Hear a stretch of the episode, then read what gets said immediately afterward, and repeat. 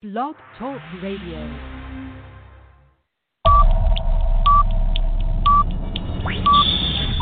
Ten,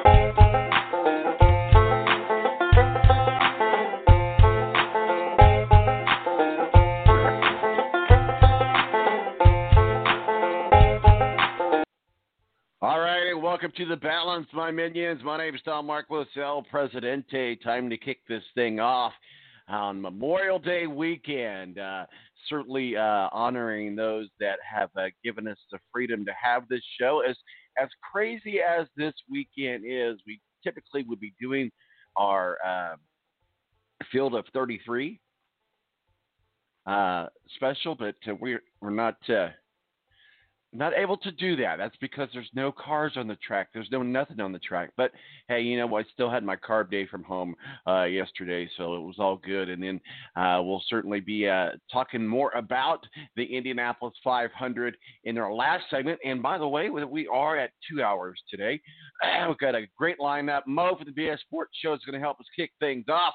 And then uh, Steve Wilson from Speedway Digest, editor in chief of Speedway Digest, our official NASCAR contributor, going to uh, jump on and talk to us about the return of NASCAR. NASCAR's had a busy schedule this week, and we'll continue on uh, through the weekend. So we'll, we'll get uh, his thoughts on that. Ed Kracz, beat writer for the Philadelphia Eagles, SI.com, joins us uh, to talk some uh, NFL, NFL preseason, and as we get closer and closer to the NFL season. And then uh, Matthew Embury, who typically does join us for the uh, Field of 33, will join us uh, on uh, at uh, at the last segment of the show to wrap it help us wrap it up, put a bow on it. And uh, we'll be talking about the Indy 500s past. we'll be talking about the, this coming up Indianapolis 500, although it's in August, and just kind of be talking, you know, because this is Memorial Day weekend and this is the Indianapolis 500 weekend. So we're going to be spending some time uh, breaking that down. My name's Tom Marcos, El Presidente.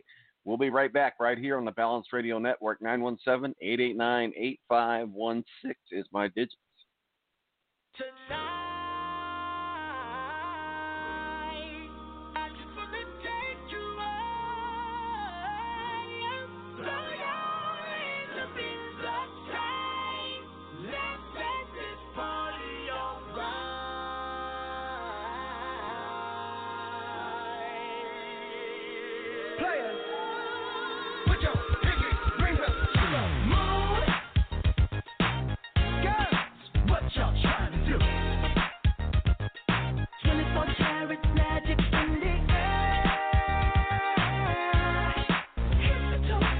The Air National Guard is a reserve component of the United States Air Force and serves alongside active duty Air Force members in times of a national crisis. In addition, the Air Guard serves the state and local community in a wide range of capacities. The reason people join the Air Guard is as diverse as our members and includes such reasons as a deep desire to serve their country, money for college, travel, new job skills, and the pride that goes along with belonging to the greatest military organization in the world. I joined because I felt a calling to serve my country, but I didn't want to be far away from my family, so the Indiana Air National Guard was a perfect fit for me. With over 95 different career opportunities to choose from and 100% paid college tuition to any state funded college, why not give us a call? Call 1 800 841 3103 or visit online at goang.com to find out more. Again, that's 1 800 841 3103. The Air National Guard, guarding America, defending freedom. I got, I got. I can't believe it. I've been playing four on four with a barbershop quartet. Pass the ball, pass the rock. We're open, just pass the ball. Nah, I can't believe how easy it was to save hundreds of dollars on my car insurance with Geico. Yeah.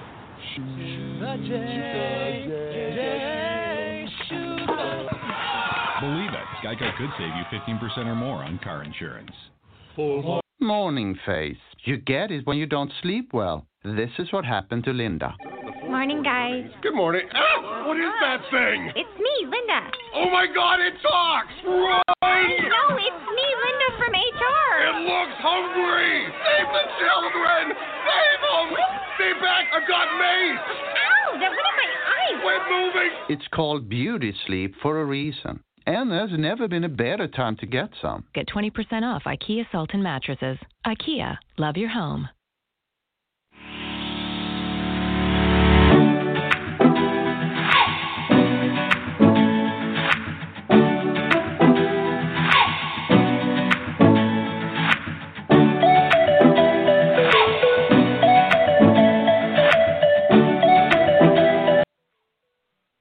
All right, and welcome back to the balance. 917-889-8516 and our digits. Joining us now to help us kick things off is Mo from the BS Sports Show. Mo, how is you, sir? Uh, I'm alive still. Hey man, you know that's saying something. Each and every day, I I got to say that I'm I'm uh, alive, even though it feels like man. Some days I feel like I'm got all kinds of energy, and then the next days it's like I'm just drained. I'm ready for all this uh, to be over with. It feels so weird not being down at the track this year, doing the Indianapolis 500 stuff. Today would have been the parade, uh, and then tomorrow's uh, would have been the race. But it's coming in August, so there there is there is hope in in the the future. Uh, so let's talk a little bit about uh, some of the things going on in sports. Obviously. Um, we uh, we saw the the passing of uh, Jerry Sloan uh, passed this this year. Certainly one of the winningest coaches in NBA history. What what do we want to what do you what what can we talk say about Jerry Sloan that's on your mind? Well, I mean, if you if you look his his tenure uh, as a coach in Utah is a long time. We don't see coaches usually Mhm. uh, in a job that long anymore. So, uh, you know, Jerry Sloan spent uh, a lot of time in, in Utah. took on uh, Jordan and the Bulls a couple times and wasn't able to uh, wasn't able to get over the hump. But uh, uh, you know, good coach did uh, a lot with uh, with not having the uh, the best of players unless they were drafted to Utah. It was harder for Utah at that time to to really get themselves top line free agents. So uh, you know, Jerry Sloan did a lot with what he had to work with there. Yeah, and I, I tell you what, he certainly does go. He goes back to the days of uh, we, we we talk about uh, Michael Jordan, and and he goes back to the coaching uh, of those days. Even though he didn't coach Michael Jordan, uh, but certainly uh, one of the the longest, most recognizable names uh, that you can that you can probably uh, think of when it comes to uh, coaching of the NBA. So uh, sorry to hear about the passing of, of Jerry Sloan. Now, speaking of Michael Jordan, I have started it and then stopped it because I got busy doing something else. So I'm going to say though I really like it. It's starting off really good. I really do like it. Um, I, I haven't got finished the first episode yet, but it, it's it's they say it's a documentary, but it's more like an autobiography. So maybe it's a, a combination between the two. But you know, I got to thinking. I think I was thinking, man, it'd be kind of cool. If, you know, uh, some other uh, athletes would do something similar to this, or maybe they have. Uh, so I've compiled a list. You tell me uh, what what you what you think would be if if another athlete was to do something similar to Michael Jordan in The Last Dance, and uh, certainly feel free to add to the list. But and, and I think in my top five, Michael Phelps probably being the most winningest Olympian of all time. Uh, certainly had his issues uh, away from the Olympics as well, uh, but uh, also uh, certainly one gold medal after another. Uh, to to watch his story, what would be your thoughts? I mean, you know, I think watching his his personal life stuff would be all right. I think for most people though, they they don't find swimming that that uh, intriguing. So I think that part would be a hard sell. You know, you look at the Jordan Bulls in basketball. Uh, you know, a team sport. Uh, I mean, I think Phelps is it was an intriguing guy, but he's disappeared now. You know, pretty much from the spotlight. Uh, but uh, I, I mean, as much as he won, yeah, that part would be intriguing. But the there wasn't really the big downfall. You know, the the team wasn't broken up, so I, the plot would be hard for me. I think in that one. So um, this, he, he kind of did this already in his own little um, uh, own little uh, video uh, YouTube videos that he did, but he could probably expand on this. I would honestly say you have to add to the list, and would, as much as maybe as I disdain this person, you'd have to add Tom Brady to someone that would be able to do that would be able to pull off a Last Dance type of uh, documentary or autobiography or. Well, ESPN is doing a ten-part Tom Brady uh, documentary. They're working on that actually right now, so there will be a Tom Brady one for you to uh, enjoy. Well, there you go. We'll have to see how that goes. Peyton Manning, come on now. You got you got to say that Peyton Manning's got to be on that list.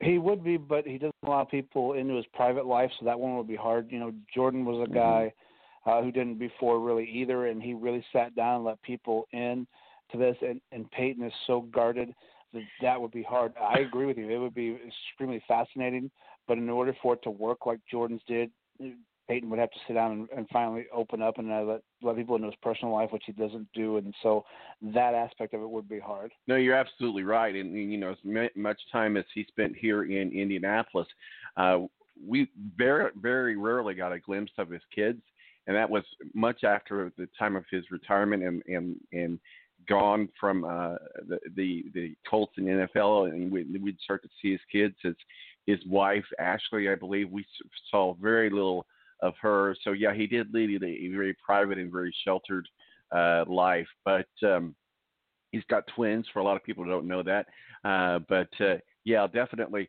What what about his brother Eli? I mean, I'd, I'd be about as excited as watching paint dry. Uh, Eli is extremely important person. You know, he, there's just uh, there's is there anything about Eli you really want to know? I mean, you know, it's uh uh, it, it, there's just I can't find anything that intrigued me enough to sit down and watch it unless there was nothing else on. let's maybe this would have been a good time to, to air that. Well, let's take it. Let's take it uh, that question a little bit further. Then, what about just the Manning family in the football legacy? Uh, you know, I think that would be interesting, but again, are they going to get personal enough? That's what really made mm-hmm the Last Dance documentary was Jordan finally sitting down and opening it up. It's something he never did throughout his career, uh, but you know, getting personal and and sitting there and talking about the death of his father and talking about the fights he had with teammates and talking about you know other other players and and and really talking about the the disagreements with Bulls management. I think that's what made the documentary. We already knew the story of of them winning the championships, talking about the gambling and and leaving to go to baseball and uh, you know the personal stuff of this documentary is what really made it. And then again, I, I think the main story is is extremely intriguing, but him his lack of opening up about his personal life, I think, would make that a hard sell. Well, my the top of my list, I think, would be just a, an absolute if not equal to, uh, as uh, um, very close to this, and that would be Tiger Woods. Look at the life Tiger Woods has had. Then he had his, his struggles of coming back, and then his struggles with addiction, and his struggles with uh, sex addiction, and then uh, coming back to win the Masters again. Uh, a full circle of Tiger Woods, I think, would just be if if nothing else, and maybe they've already done it and I don't know, but if nothing else, it'd be a great uh, thirty for thirty episode.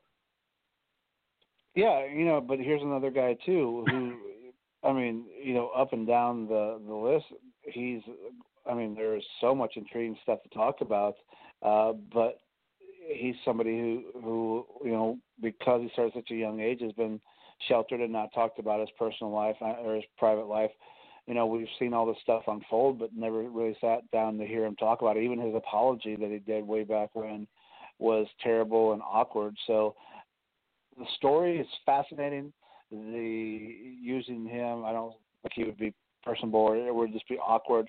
Uh, so again, I think a hard one to do. The the story uh, is fascinating, but unless he's willing to really sit down and, and talk about it, I, I I'm not in on it you know, this might be kind of morbid because it's still maybe uh, kind of fresh on a lot of people's mind. But you know, Kobe Bryant, Bryant's death obviously was highly unexpected. Um, but if we remember of his final season, he had a film crew follow him around constantly, and that footage has never been never been aired. Um, certainly called himself the Mamba, and um, he even, uh, you know, they they were there to record that he won, you know, two two rings so without Shaq.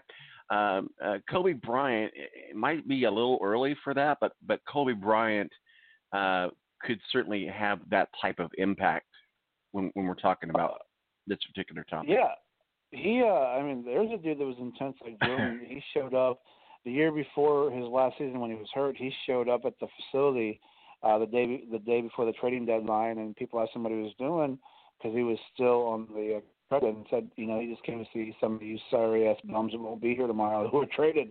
So I mean, there's a dude that uh, was, was pretty intense, and I uh, that one would hook me. I I would watch that all day long.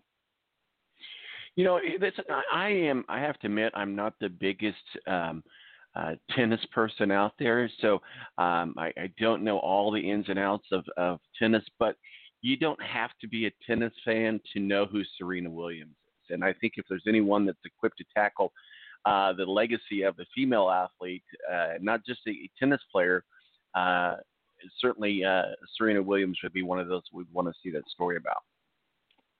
Yeah, I think I'd rather be lit on fire uh, than I, I, I cannot. I cannot stand Serena Williams. I, I have. A, I don't know why I have such a strong dislike for her, but uh, there there is uh, there is no room in, in my house to, that I would ever sit down and watch that in. So that's a hard no. Then we'll take that. We'll mark that down as a hard no. Yes. Derek Jeter, the 14-time All-Star famer and World World Series champion, certainly the face of the New York Yankees in the 90s and the 2000s. Uh, what, what are your thoughts on Derek Jeter? That would be interesting to me because there's so much you want to know. Because there's another guy uh, who was extremely guarded, and and with the New York media, that's that's extremely rare, and they kind of just left left him be. You know, we hear about the gift baskets he gave to girls so they wouldn't talk about it after they spent a night with him. So I mean, Jeter is a very fascinating story that I would love to uh, to hear because there's just so much we don't know because he's the only figure I can think of in the New York media that's played there that they kind of just left alone, and uh, you know that that to me is fascinating in itself. So uh, yeah, Jeter, I'd be all in on. You know, and and and this is uh, you, you, there's people you're the the person that you love to hate the most. I guess I, I Danica Patrick I think would be a neat story. Although she she was in NASCAR, she was in IndyCar. She only won one race, but she became one of the most marketable faces NASCAR's ever seen. Uh, well, you know, I would I would put her in the uh, Serena Williams category. I, I I that's another person that I, I just cannot stand. I, I remember a headline uh, from when I was doing a show back probably 2012, 2013, and I still it still pops up on my memories on my Twitter account. But uh, is Jimmie Johnson wins the Daytona 500. That he had shared the headline. Uh, Jimmie Johnson wins Daytona 500. Danica Patrick eighth.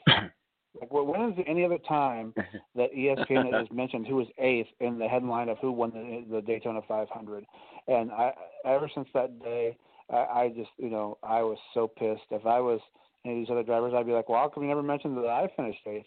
So uh, I, I cannot yeah. stand her. Well, she was she was a different different animal, and I know she's with NBC now, and we'll see uh, how her career moves forward. But uh, yeah, she was certainly uh, uh, very abrasive. Is the uh, I, I remember one time uh, being in the elevator with her at the media center at the track, and just basically made a comment in passing, and she just kind of looked at me and then looked back at the door and said nothing. I was like, okay, well, that's how you're gonna be. That's how you're gonna be, I guess. So it is what it is. Yeah, I, so, I like I like Ricky Stenhouse Jr. now just because he's not with her. so does that mean now that you ha- now you got to hate Aaron Rodgers because he is with her? well, I, I hope she ruins his career too. Yeah, I, I cannot stand her. Like if, if there was one sports person I could get rid of today, she might be towards the top of the list. So one more one more person here, I think, who had an interesting uh, life on the field and off the field, and that's Brett Favre.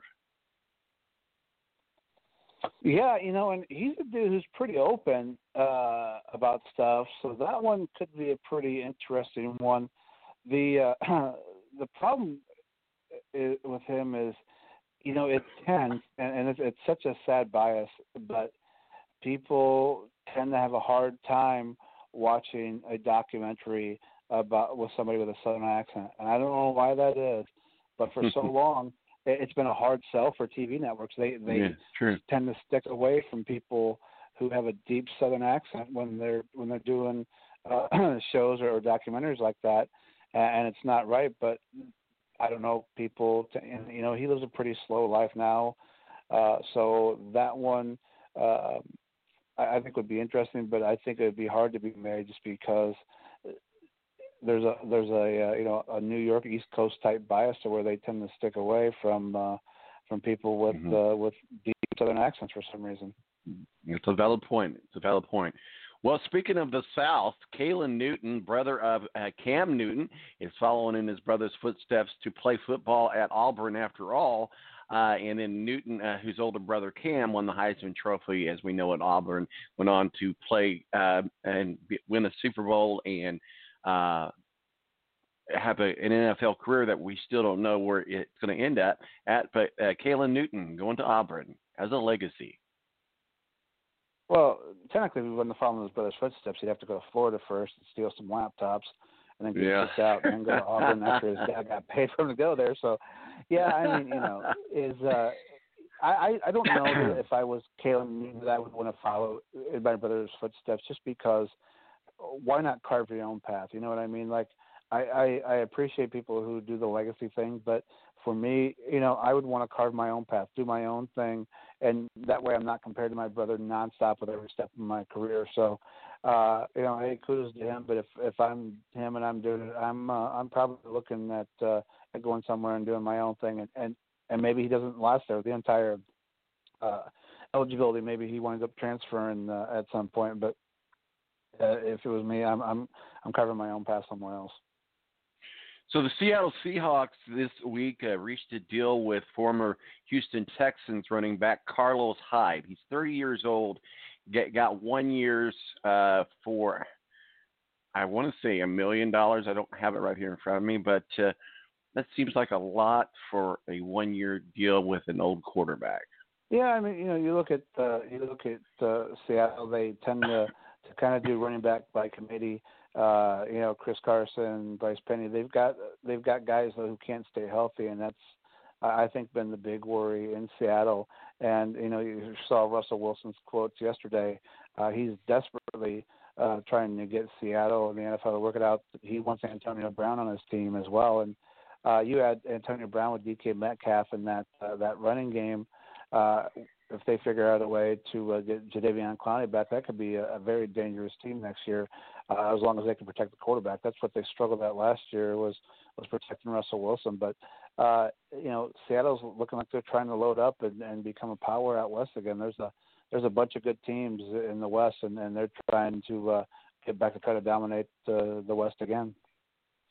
Well, the Seahawks were talking to Devonta Freeman for a one-year deal, and I guess that they decided to move on from him and go on with Hyde. What, what do you think the logic behind that was? Well, you know, Devonta Freeman said yesterday he's willing to sit out the entire season unless somebody hits his number. He's looking for a, a big payday. Uh, he realizes as a running back uh, that uh, you know snaps are limited in the NFL if you're a running back, and you get a chance to get that one big contract once your rookie deal's over, and that, that's what he's looking for. But unfortunately, he didn't have the best of years last year in, in his last year, and so uh, Atlanta said, "See you later," and and he said he's willing to sit out the entire year uh, if he doesn't get the number he wants. But sooner or later, he's going to realize that he's not uh, Le'Veon Bell, and, and that may not work out for him. So I think sooner or later you'll see him playing for somebody. But uh, he said he's willing to sit out if nobody hits his number that he wants.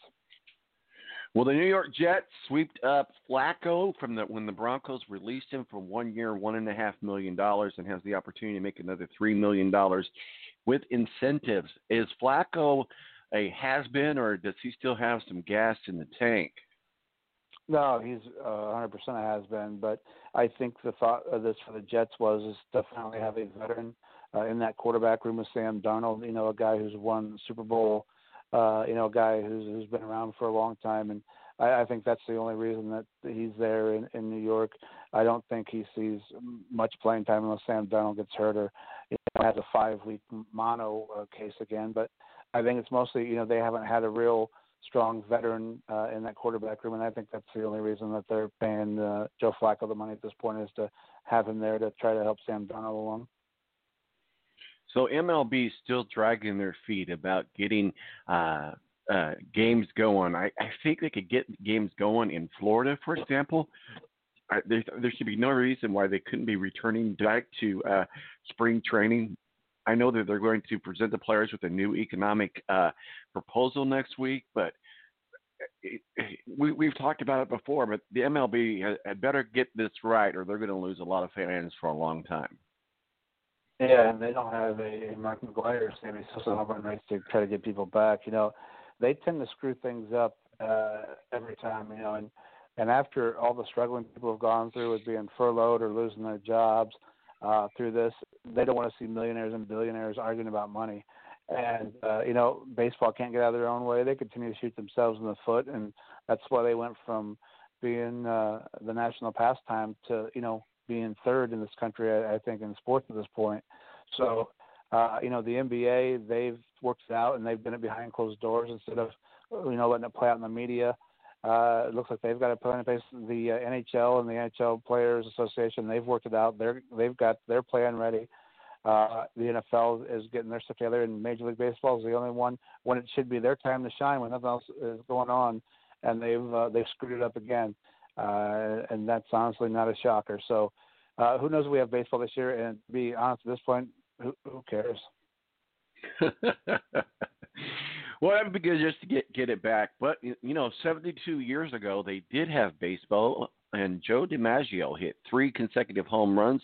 The first uh, off with off of his uh, first two off of the fellow uh, Hall of Famer Bob Feller, who led the Yankees to six five win over Cleveland in the opener of a doubleheader. So there you go. 72 years ago, uh, we remember uh, Joe DiMaggio. Yeah, and then in the uh, third game of the night, he parked his bat in Marilyn Monroe. So it was a good day for him. this is very true. This is very true. Mo from the BS Sports Show, what do you got going on uh, th- uh, this weekend for Memorial Day? Uh, a poker game. So that's that's my uh, Memorial Day plans, and then uh, the uh, the kiddos and the wife want to have a uh, a uh, uh, fire out back. So that's what we'll be doing. Oh, there you go. Sounds like fun. I'm going to be smoking some ribs tomorrow. Uh, I'm going to be making some steaks tonight. Uh, doing my share of uh, race day drinking at home. so we'll we'll see what happens. But it's uh, certainly going to be a low low key weekend, and and uh, back at it again from home on on Tuesday. Mid June probably will be returning to the office, so uh, uh, we'll we'll see how how that plays out. Where can people find your work and masterpieces, sir?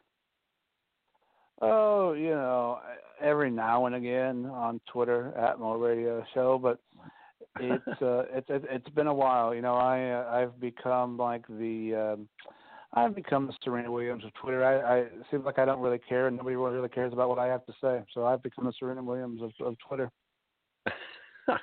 I get the feeling the same feeling sometimes myself. Uh, but all right, Mo, we'll, we'll, we'll catch up with you soon. Have yourself a good weekend. Right, buddy, too. Mo from the BS Sports Show joins us. Uh, hey, you know, we, we we've had we, we got to get some sports back, right? We've got to get some uh, we've got to get some things back in the back in the move. My name is Tom Michael Sal, Presidente. NASCAR is back. Steve Wilson is back also from Speedway Digest. Is, is scheduled to join us here in the next half hour uh, to talk about the return of NASCAR as it returned this week. Had a busy schedule and look back. And yeah, what did the Fox say? We'll get we'll get to the bottom of that question as well.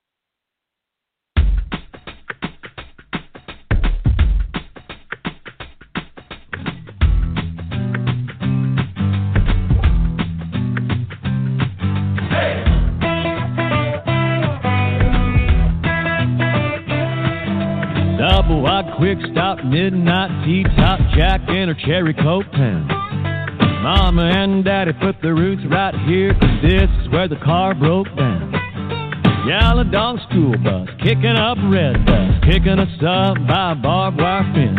MTV on the RCA, no AC in the vents. We were Jesus save me, blue jean baby, born in the USA. Trailer park truck stop, faded little map dots, New York to LA. We were teenage dreaming, seat leaning, baby, come give me a kiss. Put me on the cover of the Rolling Stone, uptown, down home, American kid. The Air National Guard is a reserve component of the United States Air Force and serves alongside active duty Air Force members in times of a national crisis. In addition, the Air Guard serves the state and local community in a wide range of capacities. The reason people join the Air Guard is as diverse as our members and includes such reasons as a deep desire to serve their country, money for college, travel, new job skills, and the pride that goes along with belonging to the greatest military organization in the world. I joined because I felt a calling to serve my country, but I didn't want to be far away from my family, so the Indiana Air National Guard was a perfect fit for me. With over 95 different career opportunities to choose from and 100% paid college tuition to any state funded college, why not give us a call? Call 1 800 841 3103 or visit online at goang.com to find out more. Again, that's 1 800 841 3103. The Air National Guard, guarding America, defending freedom. I got, I got. I can't believe it. I've been playing four on four with a barbershop quartet. Pass the ball, pass the rock. We're open, just pass the ball. Nah, I can't believe how easy it was to save hundreds of dollars on my car insurance with Geico. Yeah. Believe it,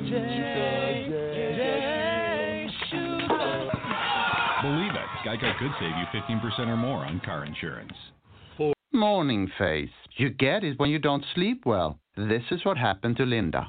Morning, guys. Good morning. Ah, what is that thing? It's me, Linda. Oh my God, it talks! Run! No, it's me, Linda from HR. It looks hungry! Save the children! Save them! Stay back! I've got mace! Ow! That went in my eye. Quit moving! It's called beauty sleep for a reason. And there's never been a better time to get some. Get 20% off IKEA Sultan mattresses. IKEA, love your home.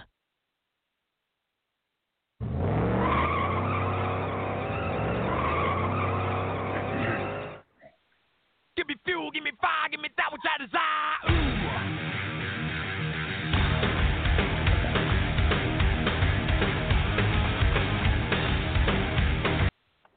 All right, welcome back to the balance. My name is Tom Marcos, El Presidente. Thanks to Mo from the BS Sports Show joining us for the first half hour to help kick things off. Joining us now is Steve Wilson from uh, Speedway Digest, our official NASCAR contributor. We're talking about the return of NASCAR. Well, first of all, uh, Steve, how are you? Happy Memorial Day weekend to you, sir. Doing well. How about yourself? Oh, fantastic! I'm I'm ready to. It just feels so odd that we're not going to be at the track this weekend. And I know you were planning on coming up uh, for this race too. And uh, yesterday would have been Carb Day. Today would have been the parade. Tomorrow, uh, obviously the the race. Uh, so it's uh, it uh, feels weird that we're going to be doing it in, in August. But uh, what are your thoughts about just the environment of racing, both NASCAR and and IndyCar in, in, in lieu of everything that's been going on. It's good to see NASCAR back. We'll get into some of those uh, here in just a moment. Uh, races that happened this weekend and what's going to be happening. Uh, I mean, this week and what's going to be happening this weekend. But what are, are your overall thoughts on you know just the condition of racing and how how we find things right now? I think it's um, you know we're in a different world that we live in today, and uh, you know than we were just a couple of months ago. So it's kind of strange to see these events being run with nobody in the grandstands and hardly anybody in the garage. It just kind of feels. I mean, it feels weird. It's a weird experience. Just you know, not only to see this on TV, um, but you know, racing is back and.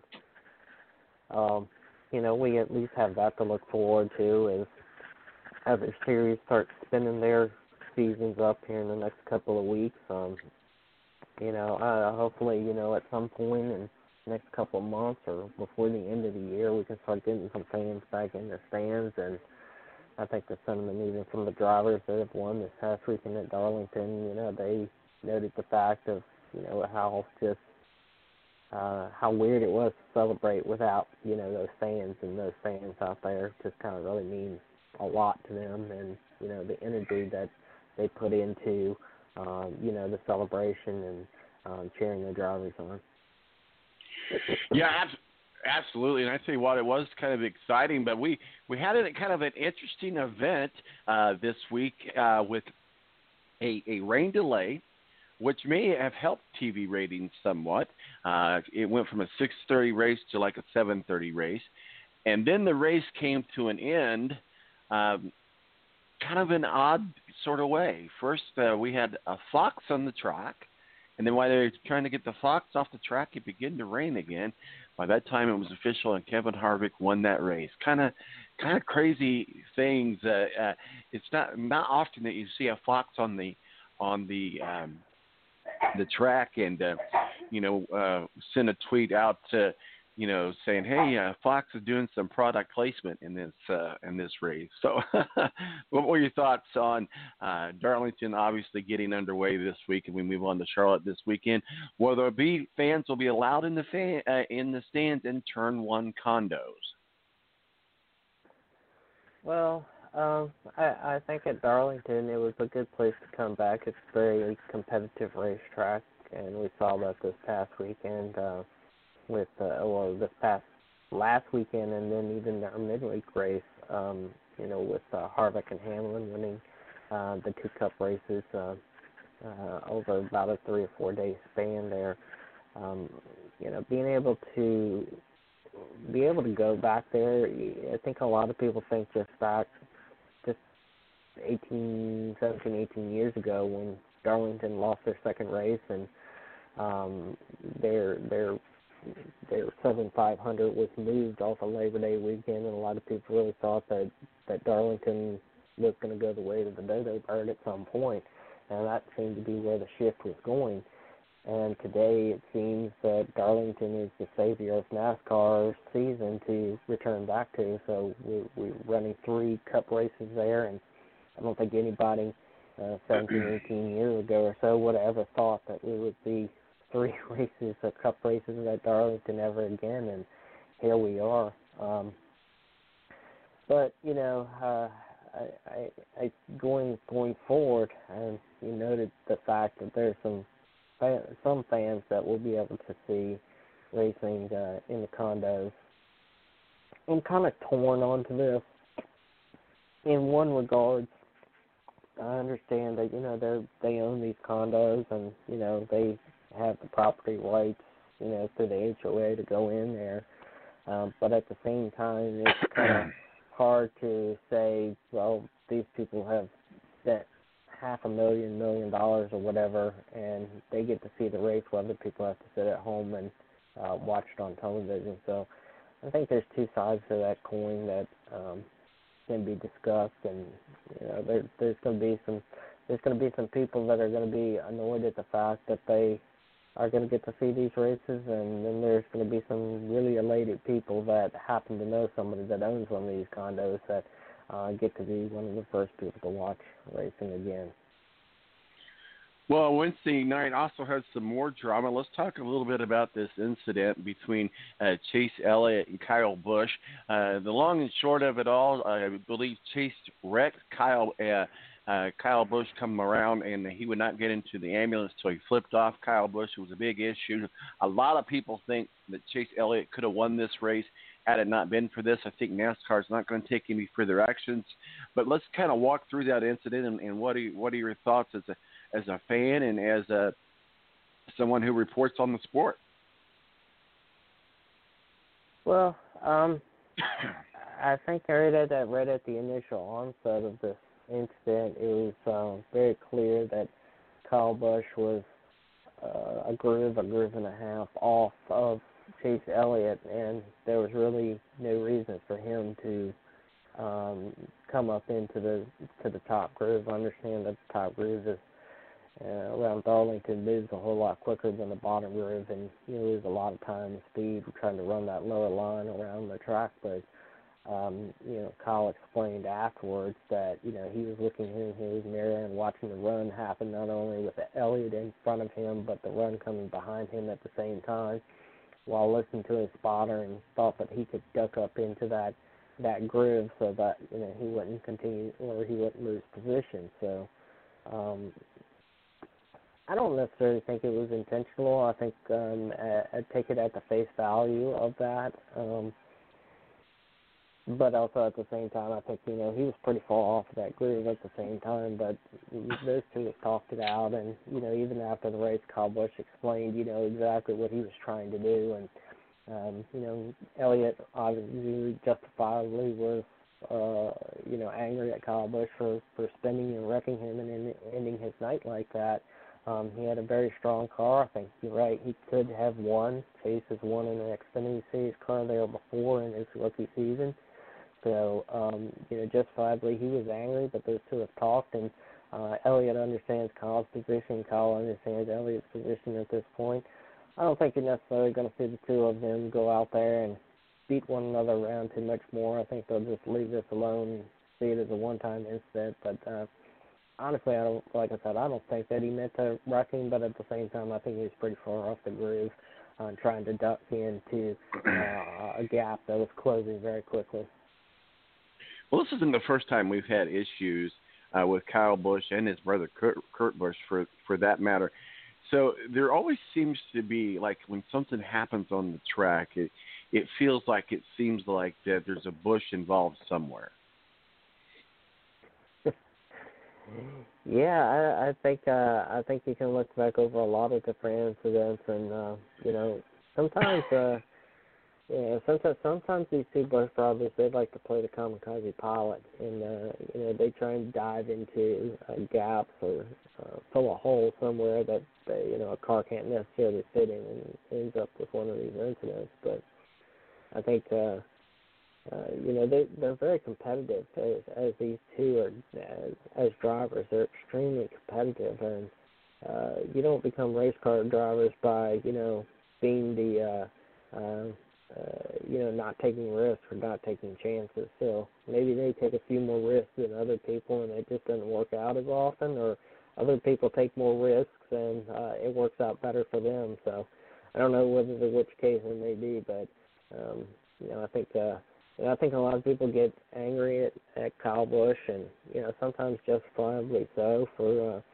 I guess some of his actions, and you know, but he's he's a heck of a race car driver that uh, I always say that you put a steering wheel in his hand, whatever it may be, and uh, he's going to go out there and give 110% of what he can do. And sometimes it works out, and sometimes it doesn't. And um, I don't know. I think it's just because you know there's just the perception of of the two Busch brothers. I think if the roles were reversed, and let's just say it was Chase Elliott, um, you know, that was in Kyle Busch's position and and spun Kyle Busch out.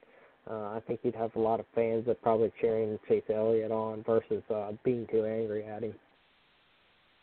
Let's talk a little bit about the Xfinity race. Certainly, Chase Briscoe won the Xfinity race uh, just days after his wife had a miscarriage. So to say that he had an emotional week was uh, was an understatement. So certainly, that was one of the top storylines of the Xfinity race.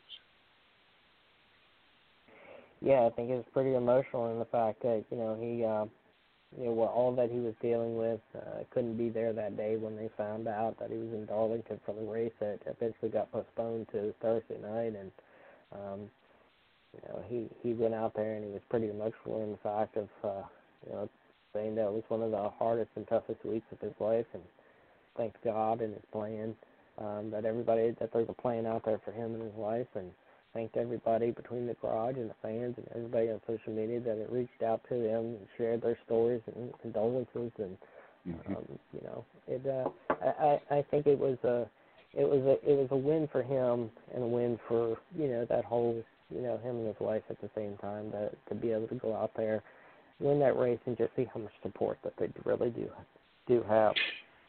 Yeah, absolutely. And I will point out that he's from Mitchell, Indiana so he's a fellow Hoosier on top of that as well. And he certainly uh, did some racing here at Indianapolis as as well in uh, uh, the the dirt races at track races that we had here um, as well. So, uh, congratulations to Chase Briscoe. But let's talk a little bit. What do we got going on in the schedule this week, uh, weekend, and, and week coming up week in the NASCAR series? well, you know, if you weren't bored last week, you know, with everything going on, uh, you definitely won't be bored this week starting tomorrow night. You Coca-Cola 600 night, NASCAR's longest night uh, that we're going to run at Charlotte, followed by the Xfinity trucks, and then Cup again over four days next week. So we're going to be running the first four days, and then you only got like a two-day gap before they go to Bristol. So I mean, you know, there's uh, I don't know what they, what there's something like uh, seven races in 11 days or something like that. I mean, it's the calendar is getting packed out pretty, pretty, uh, pretty much uh, for the next month or so, and I think in the next 20 days or something like that, there's something like 14 or 15 races over the next 20 days. So um, there, there's plenty of racing out there for people if they want to sit at home and watch some racing and see some live sports on TV for sure. Well, they're in Charlotte this weekend. Break down the Charlotte track, and and obviously it's one of the bigger tracks. It's the home track of NASCAR, if you will. Uh, certainly uh, uh, fun track to watch. They can run day or night there at Charlotte. So, uh, what do we got coming up at Charlotte this weekend? well, tomorrow night, as I said, it's going to be the longest NASCAR's longest night with 600 miles they're going to put around there, 400 laps on the 1.5 mile uh, track there in Charlotte. So, um, you know, this this is this is a marathon event. Um, you know, this is goes back to the days of uh, you know where pitting man versus machine, and you know, this is a four plus hour race, touching almost close to five hours. Um, that these these guys are going to be in the car tomorrow tomorrow night uh, around Charlotte. So, you know, the mechan- from the mechanical side of it and all the way down to the physical side of the driver. I mean, these drivers are to.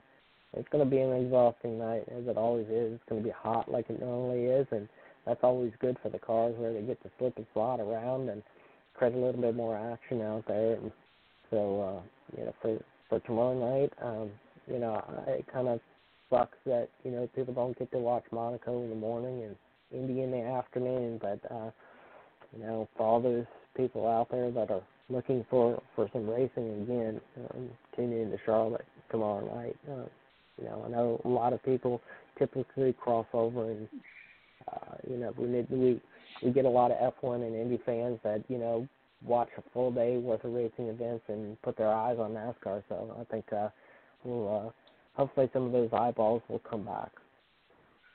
So are the Truck Series back this weekend as well? Uh, they they're going to run on um, Tuesday. They're going to run on Tuesday. Um, so uh, okay. Monday, uh, sorry, Sunday is uh, Sunday. Tomorrow night is uh, the Cup race, and then on Monday our Xfinity Tuesday trucks, and then Wednesday Cup Series again. well, Kevin Harvick, Joey Logano, Alex Bowman, Denny Hamlin, Chase Elliott, Brad Keselowski, Eric Armadella, Armarella, Armadella, Martin Truex Jr., and Matthew DiBenedetto and Clint Bowyer round out the top ten. What say you, sir? Well, Hamlin so far is the only uh, two-time winner this season uh, for uh, uh, anybody in any of the series. So uh, uh, he's uh, he seems to be strong already this season. Uh, Kevin Harvick uh, won on Sunday night there at uh, Darlington, so he uh, leads the point series uh, points at this point. Um, he's the only driver also to have finished top ten in every event so far this season. Nobody else has done that. So uh, I think you got a couple strong drivers up there in the front, but uh, it's going to become golden really, really quickly. Um, and I, we're going to see what uh, some of these drivers are really made of. Uh, you know, I, none of these, uh, really, a lot of these current class of drivers aren't used to running these kind of events so close together. So um, uh, I, I, I think we're gonna, I think we're gonna see some of the, uh, I think we're gonna see some interesting, uh, some interesting fluctuation in the top ten um, pitting some of these veterans and younger drivers together, and just the way that the schedule is made up, you know, trying to fit these races in at the same time, it's gonna it, it's really to uh, uh, change the mentality of some of these drivers, and I think uh, the strategies of the teams uh, as a whole are having to change on uh, conditioning and things like that that these drivers normally don't uh, have to. Well, they do have to think about it, but not on the scale that they're having to. Uh, I mean, these guys were just in the car on Wednesday, and now they got to go jump 600 miles on Sunday, and then back on Wednesday again another 500 miles. So you know, it, it, it's going to be pretty crazy. So you know, these drivers, I think we'll see some fluctuation when it comes to that. Um, and I think uh, I think some of these um, veteran drivers are. Uh, I, I I think they probably kind of realize what they've got going, but you also got some young drivers that can probably sit in those race cars. And I know Kyle Busch was planning on running like all seven events over 11 days or whatever it was. So um, look for him. I mean, he's going to be pretty tired on his own, so we'll have to see how the performance on that side uh, affects him both in the Cup cars and the uh, Xfinity and trucks. Moving on over to the Xfinity Series, uh, Chase Briscoe, uh, Harrison Burton, uh, Austin Cindric, uh, Noah Gragson, uh, Ross Chastain, Justin Allgaier, Ryan Sieg, uh, Justin Haley, Brandon Jones, and Michael Annett all round out the top 10. It appears that Chevy seems to be the dominant manufacturer in the Xfinity, and Ford seems to be the dominant manufacturer over in the Cup Series. yeah, uh, you know, when it comes to Xfinity Series, I mean, we I think we only have like something like two Fords and four or five Toyotas that enter on a weekly basis. So, you know, Chevrolet pretty much gets the lock when it comes to that you know, I don't really understand that. I guess uh, somebody better than me can explain as to why these teams pick Chevrolet over Ford or Toyota, but maybe equalize the feel out a little bit more. Uh, but um, you know, we're, getting to talk about some drivers that you know. Last year we talked about three drivers, and that was uh, Tyler Reddick and uh, Christopher Bell and uh, uh, Cole Custer. Sorry, I. I had a brain meltdown for a second. And since those drivers have moved up to the Cup Series, we're going to be talking about some different drivers this year. And uh, Chastain is going to run for the championship this year. Uh, he tried to run for the Truck Series championship. Came up just a little bit short last year. And he's got Kaulig Racing with help from Rich Childress Racing. They're going to help them out. So uh, I think you're going to see a pretty strong driver in him um, this year. Well, Chase Briscoe's already won. And uh, you know, I think some of some of these drivers right now are, um, you know, it really is becoming a you know, name is made here series, and know, maybe we get a better diversified uh, winners that come out this year, and hopefully that's the case. And you know, we don't talk about the same three drivers all year in Xfinity series. Yeah, absolutely. Sorry, it had that. Like the cough drop all the way down my throat, dude. Man. But let's talk. Let's talk a little bit about what's going going on over in the Truck Series. Uh, certainly, the Truck Series have, have a limited season, as you mentioned. They're going to be kicking off on Tuesday. Uh, what can we look for in the return of the trucks? Well, man, these guys have been off for longer than the Truck Series or Xfinity Series. I mean, they've they only have like uh like two races in, so you know they. I think this uh, right now it's really hard to gauge how the season is really going to play out for them. Um, there was 47 trucks that was uh, entered to come in to this weekend, but um, with the COVID and the pandemic and everything, NASCAR has expanded the fields in both the Xfinity and Truck Series just for the immediate term, and uh, we're going to have 40 trucks out there on Tuesday night. Um, you know, we haven't seen 40 trucks on a racetrack in uh, uh, I'm not even going to pretend to know the answer to that one, but it's been quite a while since we've had that many trucks, um, you know, equal uh, uh, a Cup Series field out there on the track. And uh, unfortunately, seven drivers had to go home, and some drivers, um, like Erik Jones, that um, you know didn't have the points, is not going to be able to start on Tuesday with no qualifying. So that's uh, sending some drivers home that I think we could have. Uh, you know, seen some uh, really interesting racing out of them, but uh, hopefully they'll return back um, in the next couple of weeks or so when uh, we do get qualifying or, you know, NASCAR figures out a different procedure or comes up with a different way of lining the field up. So Uh, but either way, I'm pretty excited to see what 40 trucks looks like around Charlotte Motor Speedway, and uh, I think it'll be really competitive because I mean, there's uh, I mean, he's obviously got Kyle Busch in the field, so you know he's going to put on a show, and he won last year in 2019, so uh, I would look for the same out of him again. So we uh, in the last uh, segment with with Mo from the BS Sports Show, we were just kind of talking about the Michael Jordan, The Last Dance, documentary or autobiography, whatever whatever you want to call it. Have you seen that yet? No, I haven't. Okay, well, the, the reason for the question was because some one of the things we were having a conversation about is is the uh, ability to him to tell the story about his life and the footage of his life, and we were kind of talking about uh, different athletes that it might do fit well. Have you ever seen the Thirty for Thirty on ESPN?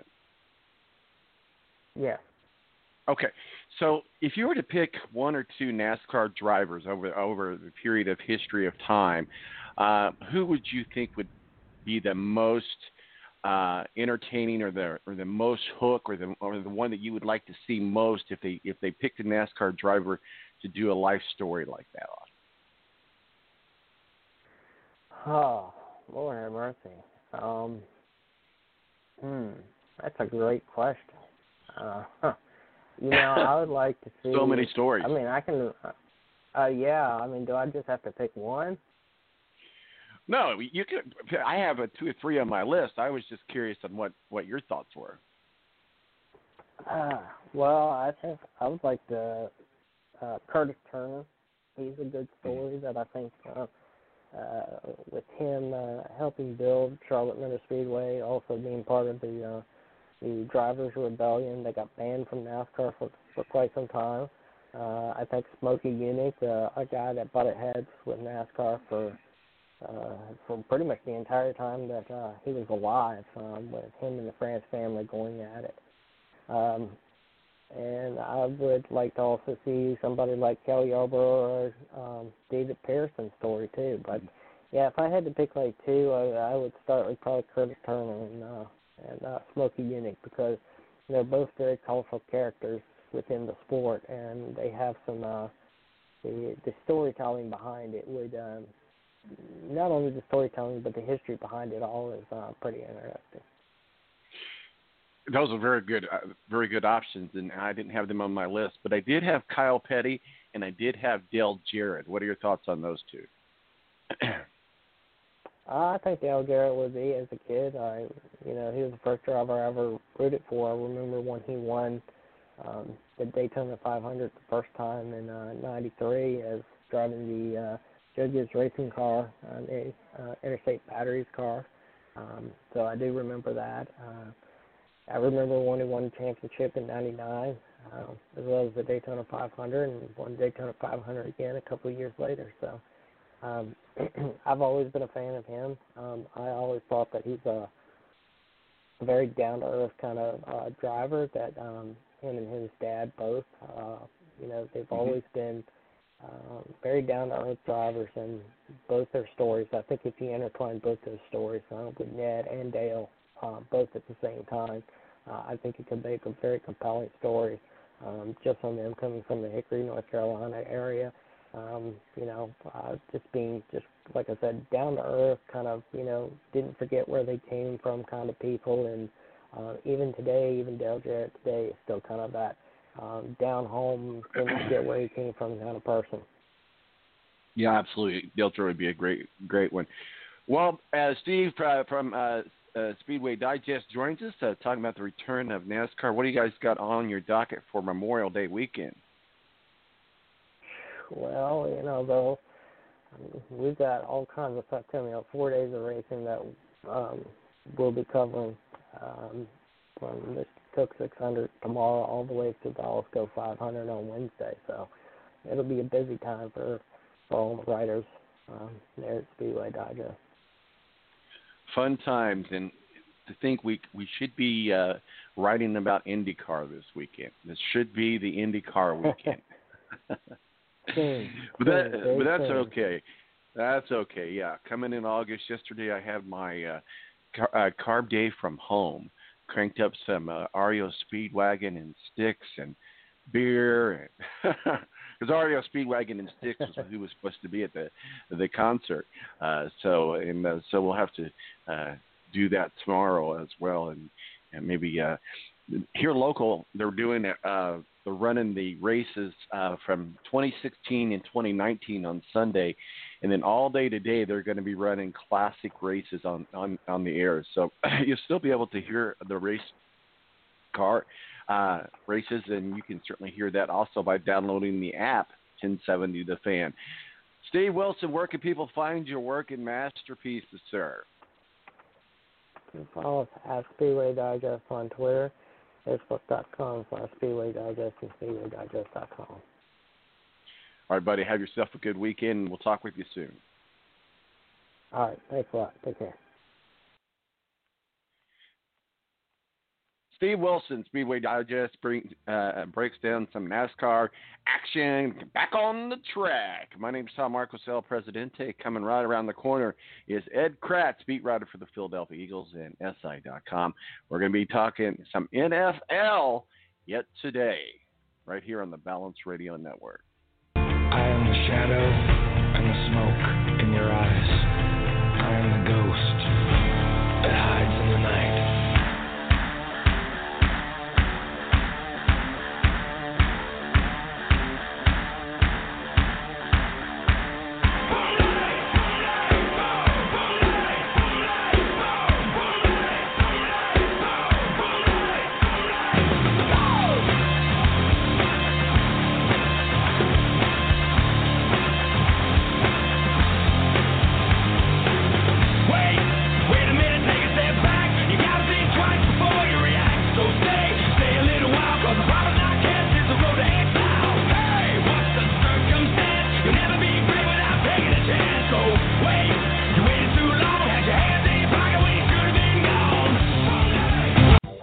National Guard is a reserve component of the United States Air Force and serves alongside active duty Air Force members in times of a national crisis.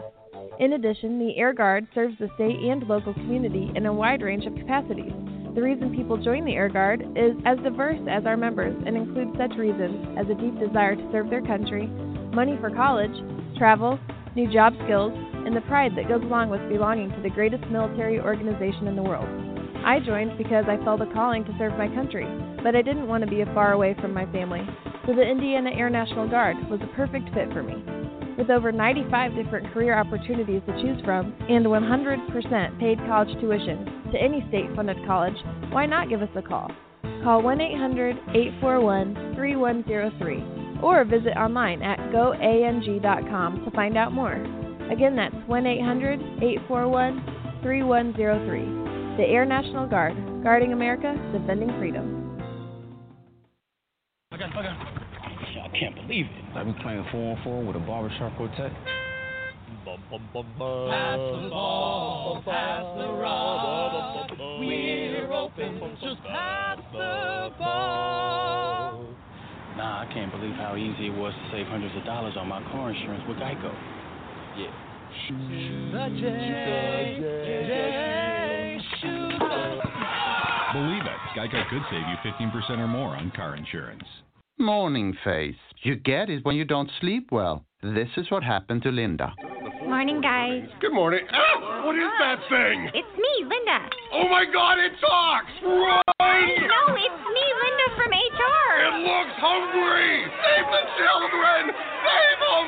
Stay back! I've got mace! Ow, that went in my eye. Quit moving! It's called beauty sleep for a reason. And there's never been a better time to get some. Get 20% off IKEA Sultan mattresses. IKEA, love your home.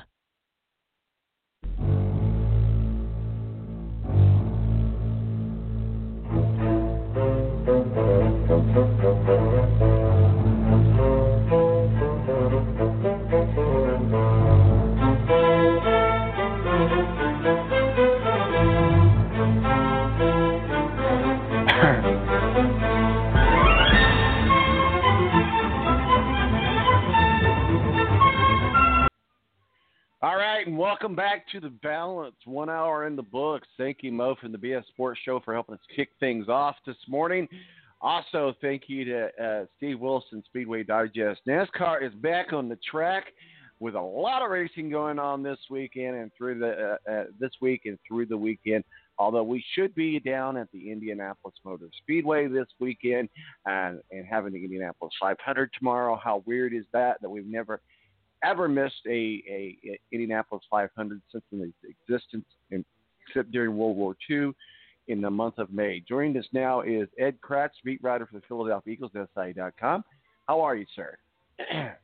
I'm doing well, Tom. Yeah, it's uh, strange, I'm sure, being out there in Indianapolis and not having oh, man. the 500. And then yesterday was the carb day. Would have been the carb day, I should say, and and uh, so Journey and Styx was supposed to come and be in a concert yesterday. So man, Hmm. so I just cranked I just cranked up some Journey and Styx and drank beer yesterday, man. had it yeah, had that some like every day, though?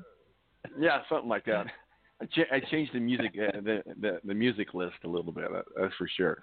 But um, yeah, we're we're, excited to get uh, racing back in August. They'll be back in, in at the Indianapolis 500. So uh, it's going to be different to have it in August, but it, it is it is what it is. As we slowly uh, get ready to come out of.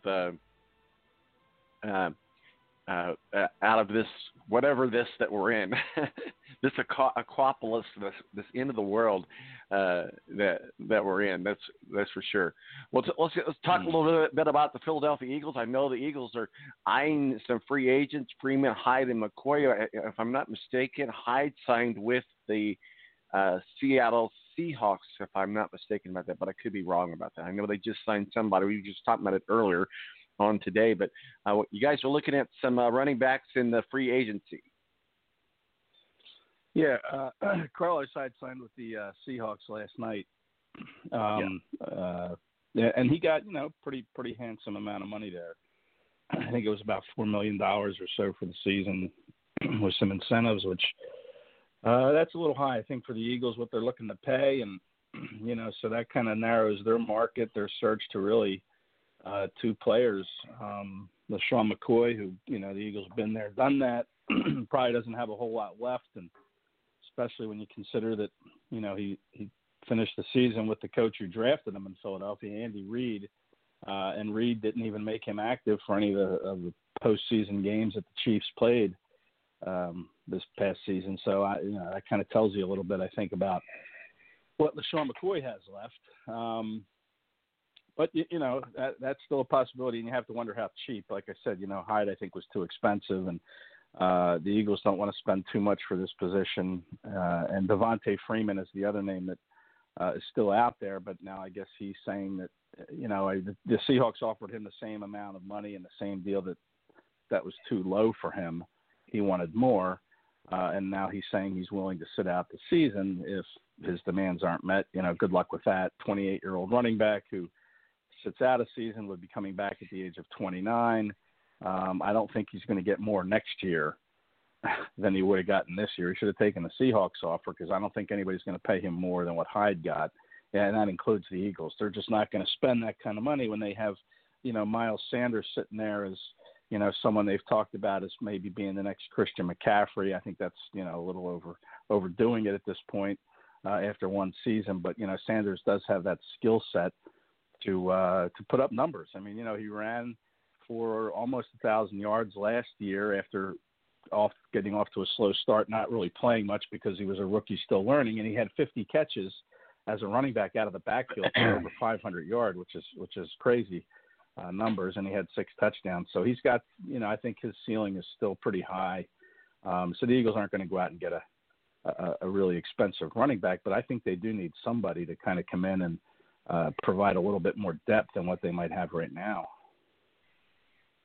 So how's that uh, tie into your quarterback situation? We know Carson Wentz is the starting quarterback, but certainly uh, there's been some rumblings that they're going to uh, try to uh, wiggle in Jalen Hurts alongside him and and and get him some playing time and some and uh, playing, even though that Carson Wentz is is the starter, and that's very similar to what the Baltimore Ravens did with Lamar Jackson and Joe Flacco.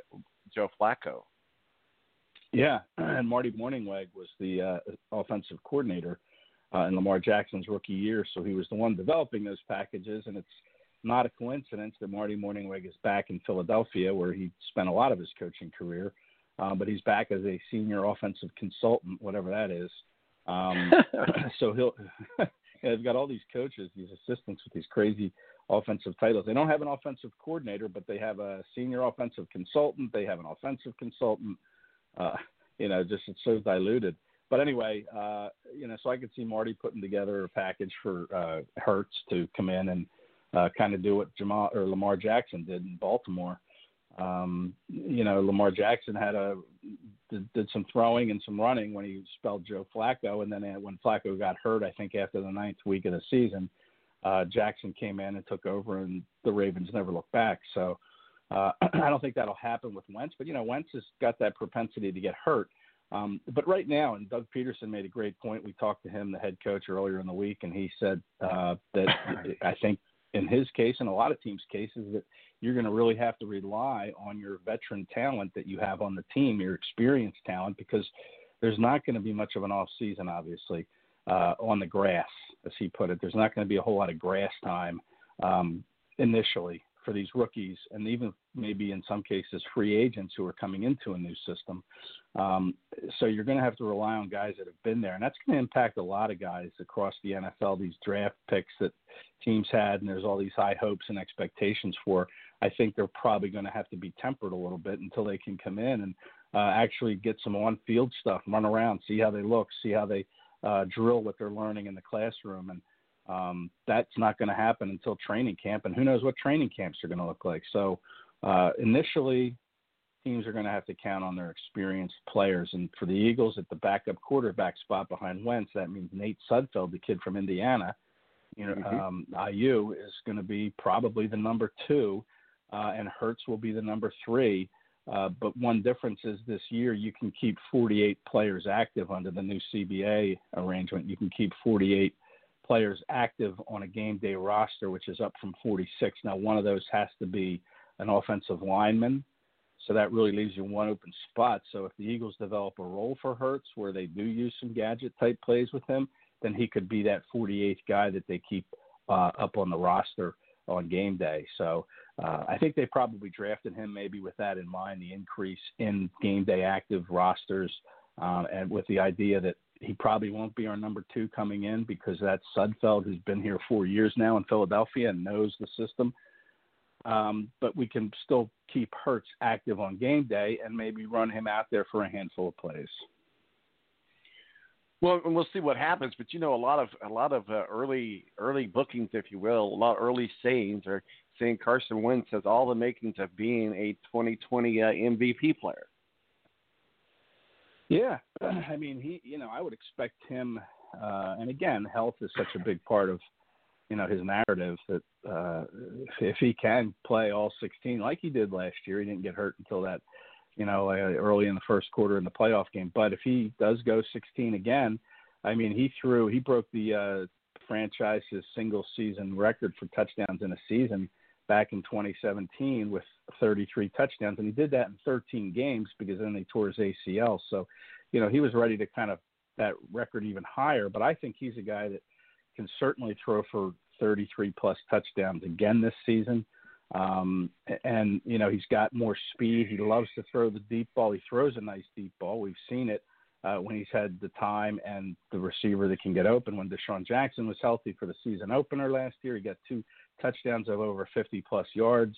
Um, so I, I expect that Wentz will be in the conversation uh, for MVP. But you know, there's a lot of candidates for that. I saw now that you know I saw someone. I think it was Bucky Brooks on NFL.com picked Kyler Murray as his candidate Mhm. to be the MVP, which to me I I don't see that, but you know you you never know how it's going to unfold. But yeah, I think Wentz can certainly be uh, be in that conversation. I expect him to have a really uh, a really good year. I mean, he's had good years when he stayed healthy, and if he stays healthy, I think he'll I think he can throw 40 touchdowns. I really do. Well, last week uh, we had an opportunity to get through most of the NFC, and we didn't get a chance to get to through to the AFC. So let's kind of start in on the AFC. Just kind of look at their strength of schedule and kind of look at where where we're going to be at with them, and we'll try to break down each one of these. Uh, The AFC East, obviously, uh, all eyes are still on the New England Patriots uh, in post Tom Brady era. Uh, the Buffalo Bills, New York Jets, who just signed Joe Flacco, and the Miami Dolphins. Uh, what what say you in the AFC East?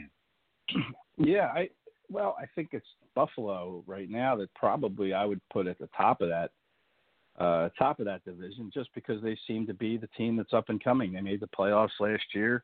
A lot of it's going to depend on the development of their quarterback, um Josh Allen. Is it Josh? Josh Allen. Um a lot of it's going to depend on the development of their quarterback. Um you know, I love their head coach Sean McDermott. He's a Philly guy, grew up in the suburbs of Philadelphia uh, former wrestler in high school. Got to love those guys. Um, so he, uh, you know, he's got that team pointing in the right direction. Now, you know, they had a little hiccup here in the off season. Ed Oliver got uh, busted for DUI last Saturday night and carrying a pistol and, uh, you know, getting into trouble down there in Houston. But, uh, you know, you hope that that's not going to be a cultural anything damaging culturally in that locker room. I don't think it will be the Bills have done. Um, and I think with the Patriots, obviously losing Tom Brady to Tampa is to, you know, you're to wonder who's to play quarterback. I mean, I know they've talked up the kid from Auburn, Jarrett Stidham, as being the guy that can step in. They signed the veteran Brian Hoyer. You know, maybe he starts initially, or he's a, he's a backup in case Stidham falters. But it's hard to go against Bill Belichick and what he's done. But it's going to be interesting to see uh, how he does now without Tom Brady. And it's really exciting to see that because you've always wondered who was responsible for the Patriots' success all these years, Brady or Belichick, Belichick or Brady.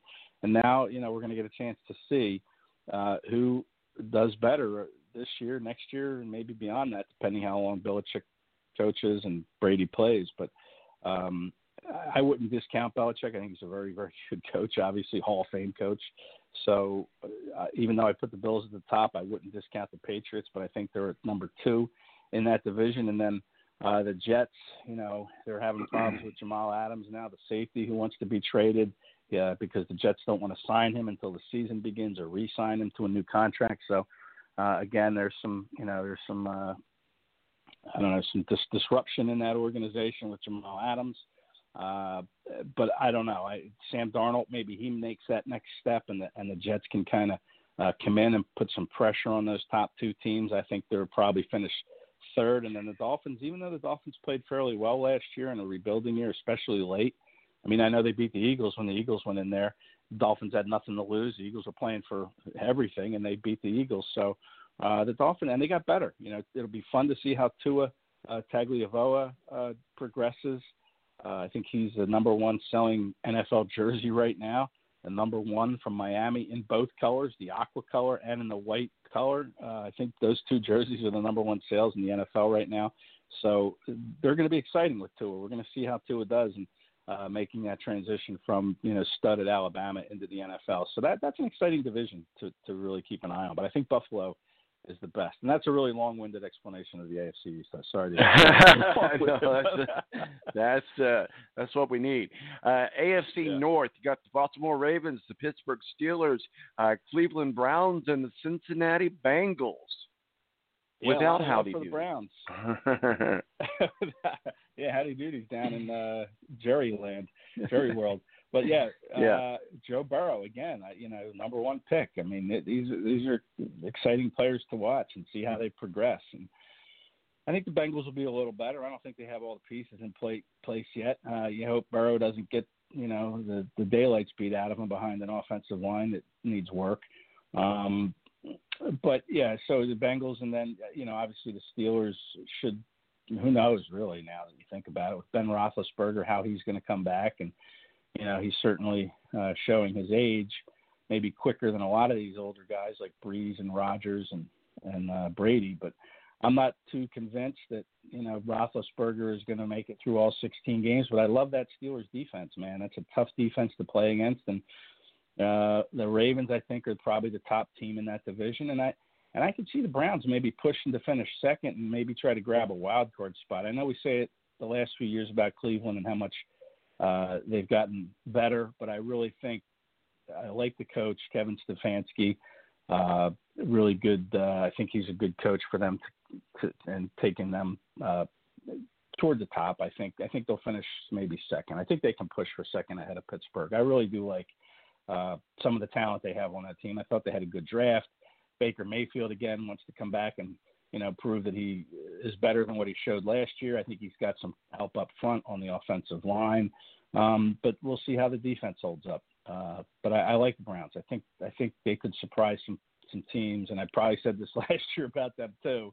But I think they can finish second ahead of Pittsburgh in that division, uh, with Baltimore. I think the clear front runner uh, to win it. AFC South, a team, uh, a division that I love dearly. Uh, Houston Texans, Tennessee Titans, my Indianapolis Colts, and the Jacksonville Jaguars. Yeah, I see a lot of people giving some love to Michael Pittman, the uh, Oh, yeah. rookie receiver. He's got, you know, Mhm. some people think he he's going to uh, could be the top rookie wide receiver in 2020, which is saying something. You know, because it was a historic class of wide receivers. Six of them went in the first round, but they're saying Pittman has a chance to be uh, at least to start his career the best. And I think that has a lot has a lot to do with because this the Colts really need him to have a, a good season next to T.Y. Hilton. Um, and again, though, what, what I talked about earlier with the rookies, you just don't know what they're going to be able to contribute early on. Um, it would be nice this time of year to get some reps on the field with Philip Rivers, uh, and that goes with all the weapons that the Colts have is uh, adapting to a new quarterback, and they're not going to have that opportunity uh, other than in the classroom, which doesn't really matter a whole lot when you're a quarterback and a receiver and a running back looking to develop timing and chemistry on different patterns and such. But um, you know, it could take a little while for the Colts to kind of rev up to get to where I think they'll be at the end of the season, uh, which should be either one or two in that division. I know it's a very difficult division. You know, you had two playoff teams in that division last year, and the Texans and the and the Titans. Um, and the Texans, they they always show up, man. They're always they're always really good, and it, probably Deshaun Watson has a lot to do with that. Um, but they lost DeAndre Hopkins. Uh, that's going to be a really big loss, I think, uh, for them, um, and it might be hard to overcome. So the Colts have a chance if they can kind of develop quickly. I think they have a chance to push to be number one in that division. Then, of course, there's the Titans. They brought back Tannehill. I know Tannehill had a terrific, you know, last half of the season last year, but it's hard still to erase the images of what he did in Miami, which wasn't much. Uh, is he the real deal, or was he just kind of a flash in the pan? I think that's a legitimate question. Um, of course, Derrick Henry uh, is back, and you know he's a workhorse. But can he have the same type of season that he did last year? Stay healthy after absorbing all those hits? Um, we'll see. Um, I, I'm not convinced that they'll be what they were last year. Um, I think they could be one of the teams that kind of slips a bit, maybe into third. Um, and then, of course, the Jaguars, who stink, uh, have no clue what they're doing. It's a nice little layup game for the teams in the in, in that division. So I think the Jags will finish last. I, I don't. I can't believe they're going with Gardner Minshew as their quarterback. Um, but it is what it is, and you know they'll probably suck enough that they could be in the running next year for the number one quarterback in the draft. It's expected to be Trevor Lawrence from Clemson, but but we'll see. But I like I think the Colts have a real legitimate shot, depending on how quickly they can put things together in this uh, stunted off season uh, to win that division. I really do. I think I, I would probably put them my favorite right now to win uh, that division, with Houston second and Tennessee third. Well, the AFC West by far has to be the clunkiest uh, group of uh, uh, toys of the misfit islands, if you will. Uh, outside of Kansas City Chief and Patrick Mahomes, I mean, uh, of course, uh, the the Raiders are now in Las Vegas. You never know what you're going to get with them. The Broncos have just completely uh, is incinerated, and we'll see if they can rebuild. And, and the Chargers are certainly, you know, haven't going to be starting their first time without uh, Philip Rivers, and he's going to be with the Indianapolis Colts. So uh, the Kansas City Chiefs, if, if all they do is just show up and go to work and do what they're supposed to do, they should win that division relatively easy.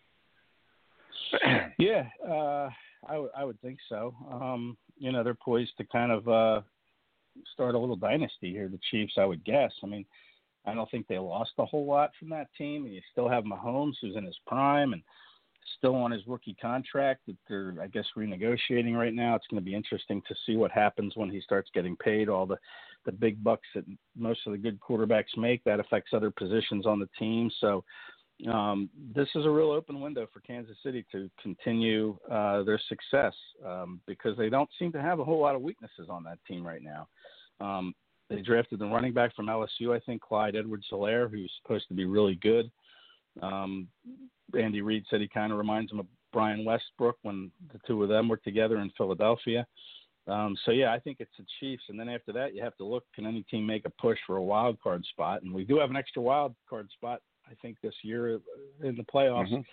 So um, you know, could it be the Raiders? You know, I mean, Jon Gruden uh, had his team positioned for the playoffs kind of late in the year, and then went on a little bit of a slide and fell off the off the map a little bit there. But you know, I think they've done some good things uh, these last two years in the draft. A lot of it depends on you know, Derek Carr, the quarterback, they've got Marcus Mariota as his backup. So maybe if Carr doesn't get off to the start that Gruden likes, then maybe he goes with Mariota. Um, and then and then the Broncos, you know, they seem to be pretty high on Drew Lock, their, their second year quarterback, and they went out and got him some weapons with uh, Henry or um, yeah Henry Ruggs, and I think they got KJ Hamler from Penn State. So kind of like the Eagles, man, they added a lot of speed on the outside, and we'll see if any teams in the AFC have the cornerbacks to match up with that speed. But uh, and then you have the Chargers, like you said, with the Philip Rivers and not having him back, and just not sold on uh, whoever they're talking. Is it Tyrod Tyrod uh, Taylor they're talking about there? I Uh, think that's who you Yeah. yeah, I mean, I, I don't, you know, I know Cam Newton's still out there. I don't know why they wouldn't make a play for Cam Newton, um, but they're they seem intent on going with Tyrod Taylor, and I, I'm not sure that's a really good thing. And the Chargers have talent at a lot of other spots, but at the quarterback spot, you know, I, I don't see anything more than average, and that's the most important position on the field is the quarterback. And if you don't have one of those, you're not going to get to where you want to go. I don't think so. Uh, that's going to hinder them if they insist on on doing that. I would I would sign Cam Newton if I was them, but we'll you know, we'll see if that Well, happens. Well, Cam Newton's little brother signed, uh, uh, committed to go to Auburn, so we'll see if he follows in brother's footsteps or, or not. Uh, And there might be some of brother's footsteps he doesn't necessarily want to want to follow, but uh, we'll, we'll, yeah, we'll see. I wasn't aware of that. So, what, what's his? Yeah. I, I wasn't aware that Newton's little brother signed with Auburn. He, he's Mhm. a quarterback too, huh? yeah, yeah. Uh, he had, a, I think he had originally said he was going to go somewhere else, but they just announced this week that he'll be going to Auburn. So see how that plays out. So, Yeah. um, you know, back in 1998, they had a, a draft that a lot of people know very well here in Indianapolis. But believe it or not, a lot of people may not know this. This was a very controversial draft. A lot of people did not want uh, the Colts to pick up uh, Peyton Manning in the first overall pick, and they wanted a guy by the name of Ryan Leaf. Now, I am so glad that we did not go uh, with him, and he has had so many problems. It's- In, in the most recent one yesterday, I mean on Friday, yeah, yesterday, he uh, got arrested for a misdemeanor domestic battery charge. Um, was rele- released on a five thousand dollars bail, and that's just a another chapter of of uh, bad moves for Ryan Leaf. So I'm glad we did not pick Yeah. up uh, Ryan Leaf in 1998 uh, um, uh, draft. Yeah, yeah, that was the Chargers that took him, and they obviously Yeah. regretted that. I mean, that's he's got to be one of the biggest busts in NFL draft history, at, at Mhm. least top five um, for sure. I mean, he looked like he had all the skills, his size, the arm coming out of uh, Washington State, but uh, just didn't have the head for it. And Peyton Manning was probably one of the greatest picks of all time. Obviously, when you look what he accomplished, Hall of Fame career. Um, but I think there were some other good picks in that draft too. Um, I think Charles Woodson, the cornerback from Michigan, came in that draft, and I think that was also the year the Eagles took one of their left tackles for the next ten years was Tra Thomas out of Florida State. I mean, he was he was tremendous. Uh, helped that team get to the Super Bowl uh, in 2005 for the Eagles. But um, you know, those are some. That was a pretty good draft in, in some levels, but other levels like Ryan Leaf and there were some other busts. I think Curtis Enis from Penn State came in that draft. I think he went to the Bears in the top five, and you know didn't have the career that he had in college. So that just shows you the shows you the draft. Uh, you know the ups and downs and the unpredictability of the draft. You never know. You know everybody so quick to put grades on these drafts as soon as they happen, but you really got to wait a couple years and see how they play out. You know how a lot of times these national media guys they will uh, go down these rabbit holes and just have things to talk about, which is fine.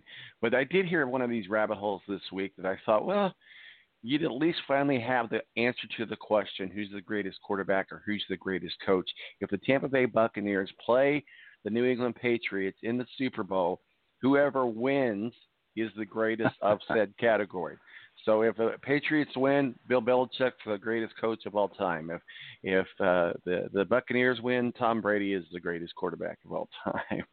so something to you know something to talk about, something to think about, and use your use your brain on. We'll see because they already Yeah, got Tom Brady in the in the Super Bowl anyway. So That's right. That's right. So who's he going to face? Is it going to be Belichick or Andy Reid or even the Bills? I think the Bills are could make a run. But yeah, I, that's interesting. That'd be an interesting Super Bowl. I, I don't think I'd care much for it since I'm not a big fan of either uh, Belichick or Brady. But um, it would have uh, you know, TV ratings. capital- It would definitely have that. Yeah, would definitely have the ratings. ES ESPN's going to do one of those uh, nine or ten part documentary Yeah. series on On Tom Tom Brady, Brady. now after the success of The Last Dance and Michael Jordan. Yeah, we were just talking about that with Mo earlier on on today. It's Memorial Day weekend. What do you got on your agenda, sir? Well, it's supposed to rain here in Philadelphia most of the weekend and be a little cool, so uh, I just think it's going to be kind of another uh, just another weekend or another weekday. I mean, they all kind of run together now in this Yes, quarantine yes, world. But I have a daughter Well, that turns 20 tomorrow, so we'll probably find a way to celebrate that somehow, some way. There you go. Well, I'm going to Yeah. make some steaks tonight, and then um, on Monday I'm going to smoke some ribs. Uh, there'll probably be some beer drinking involved, you know. So we'll see. We'll Of see course. how it plays out. yeah, yeah, you got it all lined up. That's good. That's right. All right, uh, Ed. Where can people find your work and your masterpieces, sir? Oh, you can hit me on Twitter at Kracz E K R A C Z E or uh, si.com. Uh, you can go right to the Eagles page with a slash NFL slash Eagles, and that brings you any any kind of Eagles stuff you want to want to read about. We have yourself a good holiday weekend, sir. Thank you, Tom. You too. Yeah, all right, buddy. Ed Kracz, our official our official NFL contributor, beat writer for the Philadelphia Eagles and SI.com. Well, it is typically that today would have been our our uh, two hour special that we do every year with uh, uh, Matthew Embury, our uh, Field of 33. We're not able to have that today for obvious reasons because there's there's nothing uh, going on on the track. But we are going to uh, dedicate the next segment, the next half hour segment, if you will, uh, to um, uh, the IndyCar Indy 500. And uh, we're going to be right back and we're going to get into that. My name is Tom Marquis El Presidente. Stick around, it's about to get good.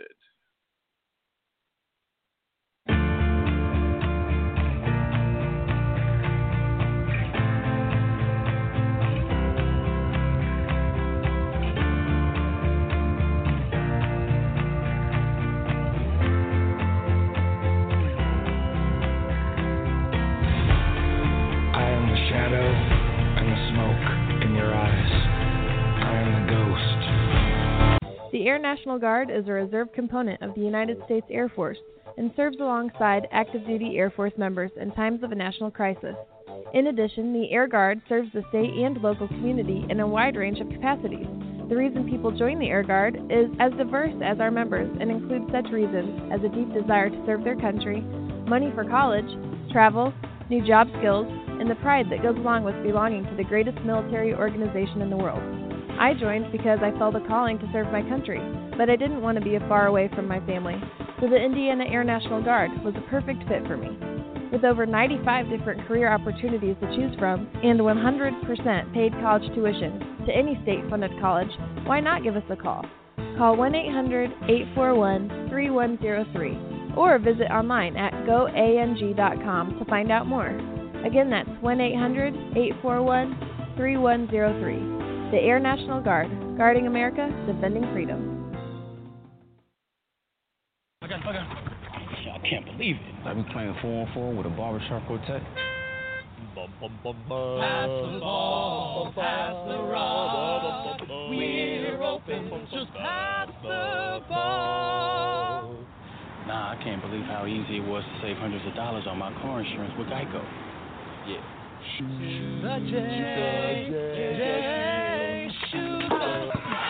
Believe it, Geico could save you 15% or more on car insurance. For more unbelievable. Morning face. You get it when you don't sleep well. This is what happened to Linda. Morning, guys. Good morning. Ah, what is that thing? It's me, Linda. Oh my God, it talks! Run! No, it's me, Linda from HR. It looks hungry! Save the children! Save them! Stay back! I've got mace! Ow, that went in my eye. Quit moving! It's called beauty sleep for a reason. And there's never been a better time to get some. Get 20% off IKEA Sultan mattresses. IKEA, love your home. Time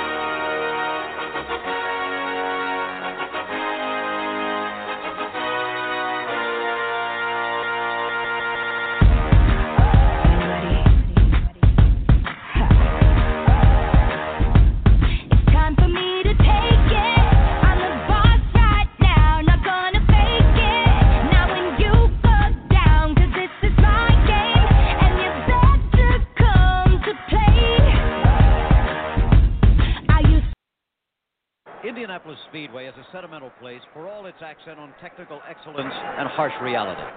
That sentiment was personified by the much admired owner of the track, Tony Hulman, who died last autumn.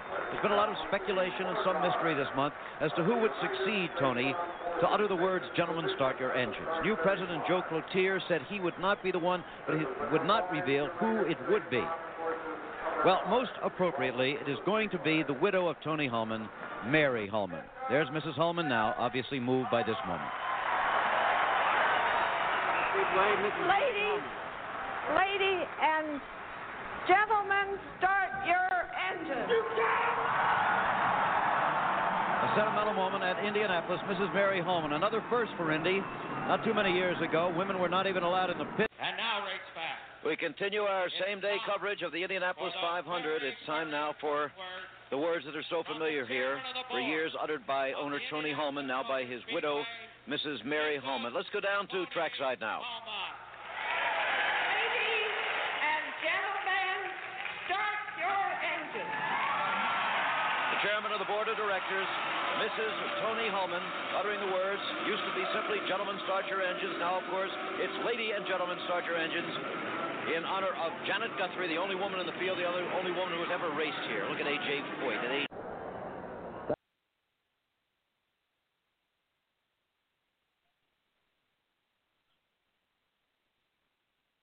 All right, welcome back to the balance. It is our uh, Memorial Day Cars at 33 special, only abbreviated because, well, we don't have 33 cars to talk about.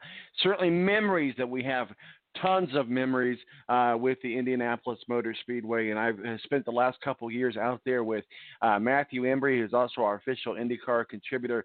Matthew, it, it just feels so surreal not being out at the track this weekend. Well, unfortunately, yeah, things didn't work out. But again, the same thing is just the situation just didn't work out where it was plausible. But uh, the good news is, as long as things get back to normal, we'll be running again in August. So uh, could be a more worse situation. Could have lost it completely at this point. So, but uh, I think you talked about the big question marks looking ahead to Texas. Though I don't know if you looked at the article I sent you about an hour ago, but the clearance for athletes, foreign athletes coming to the states, does not include race car drivers. So there's at least a couple IndyCar full timers that could be without a ride for Texas based on that, unless things change real quick. Yeah, we got that article up on social media after you sent it to us. So yeah, that's going to be an interesting. Uh, it's going to be an interesting twist uh, of events, and, and we'll see what happens there in June. But uh, let's kind of talk a little bit about uh, the Indianapolis 500 over the last few years. I know you and I have spent some time out there. Let's, let's kind of just kind of talk about uh, if if we would have had. uh, there's two things we don't have, but uh, if we would have had uh, your your power grid.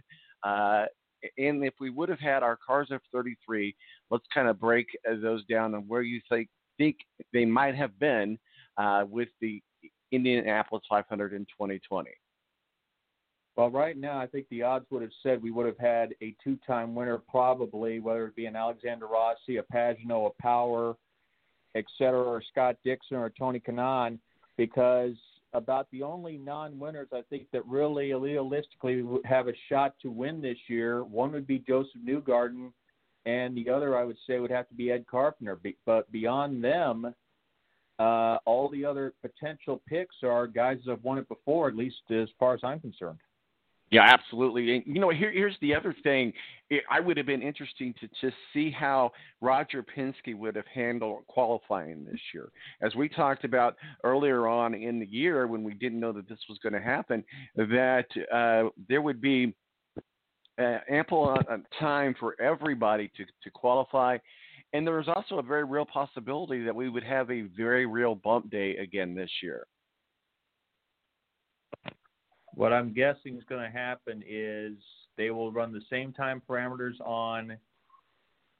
They'll probably do it the same way they did last year. They won't extend the bump day. It will be just one attempt on bump day, one attempt in the shootout, and then the qualifying the regular way. So unfortunately, there may be a reversion back to last year, what we had instead of the extended session where you have multiple chances to bump your way into the field.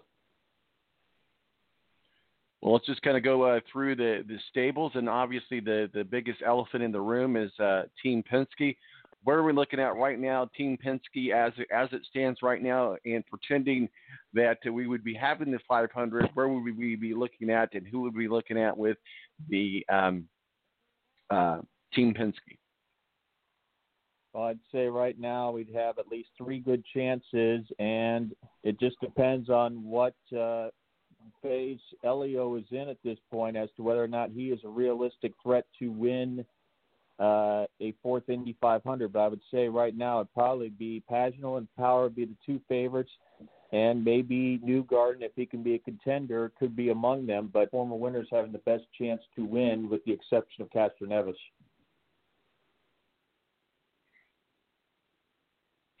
Oh, I thought you were going to say something else. Okay. Apologize. I was waiting. I was waiting for you to, to, to say something else. Now we do have uh, IndyCar back in July. I just want to make it clarify that it's not the Indy 500, but it'll be the Indianapolis Grand Prix, uh, which will happen in July 4th weekend along with NASCAR. What are your thoughts on that? Well, it'll be interesting to see how that plays out. Obviously, uh, you know, there's going to be some omissions from the field. Uh, Scott McLaughlin will be affected by that travel ban. As to that, his uh, commitments to Australian supercar racing, so he's probably not going to be involved.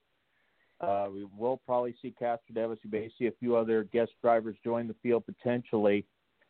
But uh, yeah, I think it should be very interesting to see how things play out. But uh, again, the two dominant drivers have been Pagenaud and Power, and I don't think that will change uh, in 2020, at least in the IndyCar Grand Prix or the Harvest Grand Prix, which comes later in the year. Let's kind of go through some of these drivers and in their stables. Obviously, we we just talked about uh, Penske, but uh, certainly Penske driver uh, that gets a lot of attention, especially around here in Indianapolis, is Josef Newgarden. Probably again another chance. Uh, the only question in my mind, though, is he'll be a contender for the championship, no doubt. But can he win the Indy 500? I think that's the big question in my mind, and I'm still not convinced uh, he has the best chance for Penske to do that at this point. Well, last year we saw an incredible finish at the track last year, and Simon Pagenaud did win the, the race. What are our thoughts on Simon Pagenaud? Because I believe he lives in the United States now. Yeah, he is lives in North Carolina near their home base, so the ban would not affect him, and I don't think it would affect affect uh, Kanaan and a few others, Dixon, Rosenqvist. The only two I think it would affect would be Palou with Dale Coyne and Rinus VeeKay, who are both not based or do not have a residence in the U.S. Uh, during the season. So unfortunately, those two guys are the ones in peril looking at Texas. But uh, Pagenaud, good on ovals, but uh, as far as going for a championship, I think he still needs to show an improvement on the road and street circuits. So what do we know about Elio Castroneves? I think he lives in South Florida, so I don't think he'll be affected by that. Yeah. But will he be will he be running um, with uh, with Penske in August at the 500? I'm assuming he'll run in August, and it may be his last chance at least to run the Indy 500. I don't think though, with the spread out of the road course events, I don't think he'll compete in either of the Indy road course events because those may conflict with what uh, the plans are for Well, at least the IndyCar Grand Prix will because IMSA is running their opener on Fourth of July weekend at Daytona that same weekend. So that's out of the question. But uh, I, I'd expect at least a shot for him at the Indy 500 at least. Well, James Hinchcliffe is Canadian, but he also lives here in Brownsburg, uh, or close to uh, Brownsburg. Uh, so he would not be affected. But where are we looking at with him? Uh, certainly, uh, some conversations going on with him and his future with IndyCar and and how he's being looked at. So, where we look for him to be at in August? I got to say his stock is falling and it's falling rapidly. And I hate saying that, but he's. It seems Mm-hmm. like Indy's gotten into his head. He was a non-factor in the iRacing Challenge. He only has a limited schedule right now with the team, obviously, and obviously he's now heard that his home race has been uh, struck off the schedule. No Toronto this year, so uh, I think you got a very frustrated guy, and uh, I think the last place he would like to end up is Indy. I mean, obviously you'd hope third time's the charm, but uh, the last two years have been a nightmare for him at the Brickyard. Sure has, absolutely. And you know what a nice guy that is. I really like James Hinchcliffe. He's a he's a real good guy, a real pleasurable guy to talk to, and I, I, I just hope he, I just hope he catches a break. That's that's for sure. Let's talk a little bit about Felix Ro- Rosenqvist. He's from Sweden. He was a rookie last year. I'm not sure if he lives in the states. He might be one of those that are affected by this uh, travel ban. I believe he is in the Indianapolis area or close to Chip Ganassi's is he? shop, Okay. so I do not believe that he would be affected. He was not one of them on the list. Oh, okay, okay. So let's talk a little bit about Graham Rahal, Rahal Letterman Racing, uh, in looking forward to uh, August and where we're going to be at with them. Need to see more aggression from Graham if he's going to contend for an Indy win. It seems like he just takes too passive. Uh, He shows aggressive at the other races, but then takes more of a quiet tone at Indy, and it seems to affect him uh, as far as his uh, ability to be a contender. Now, granted, he did have a top five finish this past year, but uh, I think uh, I still need to see some more aggression from Graham if uh, he's going to be a contender to join his father as an Indy winner.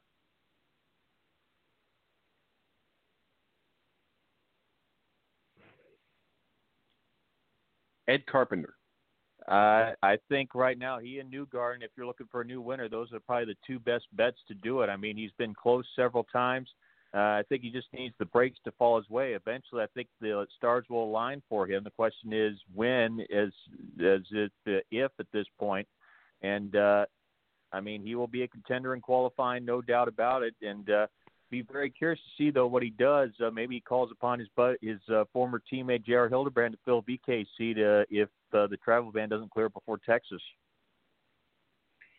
Let's uh, kind of talk a little bit about the Indianapolis 500 and the history of the track and the history. It's just something very surreal. If you've never been to the Indianapolis Motor Speedway, it is just something special. I know a lot of uh, uh, fans plan to go out to Speedway on Sunday. They can't get on the grounds, but uh, certainly the town of Speedway and parking lots around, as long as they maintain proper social distancing, are allowing them to to tailgate. Obviously, the um, 1070 The Fan local here is going to be running uh, racing all day today and all day tomorrow. They'll be running the 2016 and the 2019 race. Uh, so let's uh, let's just talk a little bit about the Indianapolis 500 and our memories of the Indianapolis 500. Matthew, how long have you been going out there? I've been covering practice annually and qualifying since 2005, and I've been to every race since 2012. My first race attendance was 2008, the year Dixon won. I have been going to the Indianapolis Motor Speedway since I was a child, and my my uh, uh, grandparents uh, lived uh, close to Speedway, uh, so we used to go with my uh, grandfather. And I tell you what, it, back, that was back in the day when they called qualifying time trials, and that was back in the day when carb day actually meant they adjusted their carburetors. What do you think is the best race of all of all time uh, there at the Indianapolis 500? That I watched or attended personally. Uh, either or. I would say either 1989 when Mo and Al Unser Jr. Get, came into contact and Mo won, or in '92 the year Unser Jr. barely held off Scott Goodyear. well, I have to say probably one of the greatest, and and that goes it goes back a few a few years, uh, but it, it but uh, certainly um, when uh, Alexander Rossi uh, came back to win the race and and basically uh, just uh, he, I believe he, he passed Graham Rahal. I have to double check on that, but Alexander Rossi winning in his rookie year was an incredible race. Oh, on fuel mileage where he putted across the finish line, you mean? Mm-hmm. yeah, you're thinking the one where Rahal got that. That was 2011, That's right. the year Wheldon got by Ray That's Hall, right. and then Hildebrand hit the wall, and then Wheldon outran Hildebrand to the line. You know, I'm glad the you bring. Yeah, I'm glad you bring up Dan Wheldon, man. I I remember that guy too. I mean, I just had an opportunity to talk with him, and he was just a a a, a very funny guy with a very funny British accent, and just was just a, a great uh guy and you know many times got an opportunity to talk with him out at the track. He was very very personable but he was a good good racer and he was a good he was a good part of the indianapolis 500 uh dan wheldon in the indianapolis 500 talk about that. I tell you, he was quite the character, and unfortunately, he left us way too soon. Uh, I mean, you talk about the British stars that have been here, obviously, Wheldon being a two-time winner, Dario Franchitti winning the race three times, uh, Nigel Mansell coming very close to winning in the two times he attended in '93 and '94. Obviously, Jimmy Clark winning back in '65, Hill winning in '66. And uh, I think there were several others that had, had they gotten more opportunity, let's say like a Darren Manning maybe, and uh, some of the others down the line, uh, we could have had a few more Brits uh, find the winner's circle. But uh, yeah, Dan was quite a character, and uh, I tell you, he held it one with class uh, the year that Danica got all the attention. I mean, yeah, he stepped aside and gave Danica, you know, the media attention, but he took the win in stride and uh, certainly uh, had quite a career. Unfortunately, uh, too bad what happened in Vegas. Otherwise, he'd still be here potentially and still be in contending, and maybe who knows, maybe even winning possibly three, if not four, Indy 500s. Oh man, I remember that day and watching it on on television, and uh, it was just you knew you just knew something had happened just by the way that that the media was handling it and stuff, and it was just a uh, a sad sad thing. We had an opportunity to to do a little quick special about it as it as right after it had happened. So. Uh, yeah, it was a it was it was crazy. I, that was that was one of the the uh, few drivers that I've got a chance to know that that that passed to passed away. You know, another kind of a funny uh, win, if you remember back in 1985, Danny Sullivan's spin win. Now, of course, you and I know this because we we we know NASCAR and IndyCar, but an open wheel car is different than NASCAR stock car. In NASCAR, you can rub fenders and make contact and keep going. In IndyCar, because Indy is so fragile, any spin or any contact with anything usually means you're out of the race. But remember what eh, what Danny Sullivan did while leading lap 120 was something that really a lot of people had a hard time believing they were even watching. Mario and Andretti surely couldn't believe it, and he did. He he, he tapped just enough, spun around, and uh, was able to pass Andretti 20 laps later to win his only Indianapolis 500. Do you do you recall that race with Danny Sullivan spin and win, as they call it? Yeah, actually, at that point, actually, Sullivan actually thought it was close to the finish. That's why he made the aggressive move the way he did, trying to go underneath the white line. Didn't get the job done. Thankfully, he avoided the wall. Mario avoided him. And I remember during the, I remember having that thing in the '80s, and Derrick Walker saying, uh, Danny saying, "Oh, it's okay. I'm coming in. It's me. It's me." And then Derrick, uh, the crew said, "What did he just say?" I mean, they couldn't even think. Remember, they didn't have live television or the pits back then. And then they find Yep. out later in the race that he spun. It's like, did he really? And I mean, they even talked about during the encore because they showed it. They it was a completely, uh, you know, blocked in the Indianapolis area, and they didn't actually see the incident until they had the re-show. Well, actually, this was before live television. The last year before they added live TV in '86. So even they were in awe that, that the fact that he kept it going at that point. I tell you what, one of the greatest storytellers that you'll ever hear and I, I know you've heard him, and but I, I certainly love to listen to him. Is Donald Davidson, and he was on the radio here locally um, uh, with Kevin Lee, um, and um, uh, the other evening he was telling a story about in 1912 the Indianapolis 500. Ralph DePalma literally tried to push his way to victory. In 1911, the Indianapolis 500 was usually highly regarded as a great race because it was the first, but that was back when they had your mechanic rode in the car with you. So many times things have changed, and and certainly his car was breaking down, and and uh, and uh, uh, he, he tried all he could, to, you know, to win, but finally stopping with a lap and a half to go. De Palma and his riding mechanic get out and push the car uh, across uh, uh, uh, the the, uh, the the start finish line, and uh, I can't remember did he win that race or not, but it was just No. if you can Joe just Dawson imagine. but what made it worse? Uh huh. Ralph DePalma only completed 199 laps, and you only got money if you completed all 500 miles, 200 laps. So, despite Ralph Mulford persevering through mechanical problems and taking eight hours and 59 minutes to finish the race, the longest distance for a race finisher in history as far as time, Mulford got money. Ralph DePalma did left the track with a broken down car and zilch in terms of uh, money. Well, there's just so many stories, and I would encourage you to listen to Donald Davidson. He can tell a story like you never had before, and it, was just when he was telling that story, it was just like you can you can just like physically see somebody trying to push the car uh, to the to the victory lane. That that was just something so uh, bizarre. Of course, back in those days, also that was when we had some of the worst tragedies uh, with with the track. You know, and if we remember the huge fire that uh, that happened, I've seen that on on the different uh, tapes with the with the old the old cars. Man, something else. But uh, you know, we were talking earlier. Have you seen The Last Dance with Michael Jordan, uh, Matt? No, I haven't. Oh, okay. Well, it's it's a documentary or autobiography. The good thing about it is that it's kind of done in a 30 for 30 series type uh, format, type setup, if you will.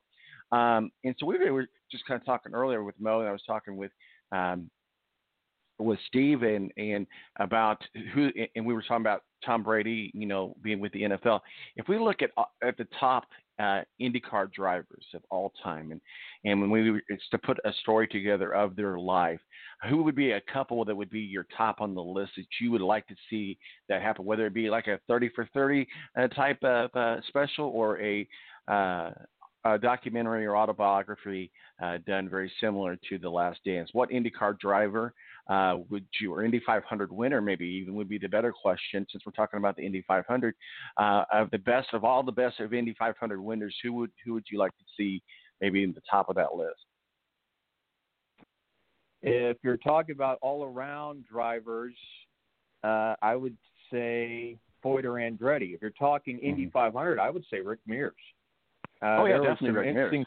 about him being one of the coolest cats in there. And in fact, I don't even know if you have the book, and I don't know if they even make it anymore, but if they do, if you can find it at your local bookstore, get it. It's the Roots Tales from the Indy 500, and it talks about uh, Rick Mears just chilling, you know, just having a beer, taking it easy after a practice session, and just taking it easy for years until that bad crash he had in practice in 91 and 92, right around the time he hung up his helmet. Uh, not only one of the most determined drivers in Indy history and aggressive, but uh, probably one of the great personalities and the coolest cats in the business as well, as far as uh, drivers go during that era. Oh, Rick Mears would definitely be uh, a hook a hooker for me. I would love that, and and I, I see him every year out at the track. Obviously, still part of the Penske organization, and you know another cat that I just think, man, this guy, he he had he had it all, and he you talk about a guy that could cuss. He was mean. He was a tough driver, but he was he was a good driver, and he, and he's certainly one of the most memorable people out of the Indianapolis uh, 500, and that's AJ Foyt. What do you thought about him? Very interesting stuff. Uh, and there's a lot of stuff about Arute being one of the few guys that had the guts to even interview Foyt at that point. In fact, I said uh, if you have AJ Foyt, uh, in fact, I think they they initially ABC was going to hire AJ Foyt, they asked Root, uh, "What are you going to do?" Well, I'd interview him, and that's all he said. Funny enough, but uh, yeah, it was various things going on uh, with uh, Foyt during that time. Not only was he making a name for himself at Indy in the IndyCar, he was also successful in NASCAR. He won in sports car at Le Mans.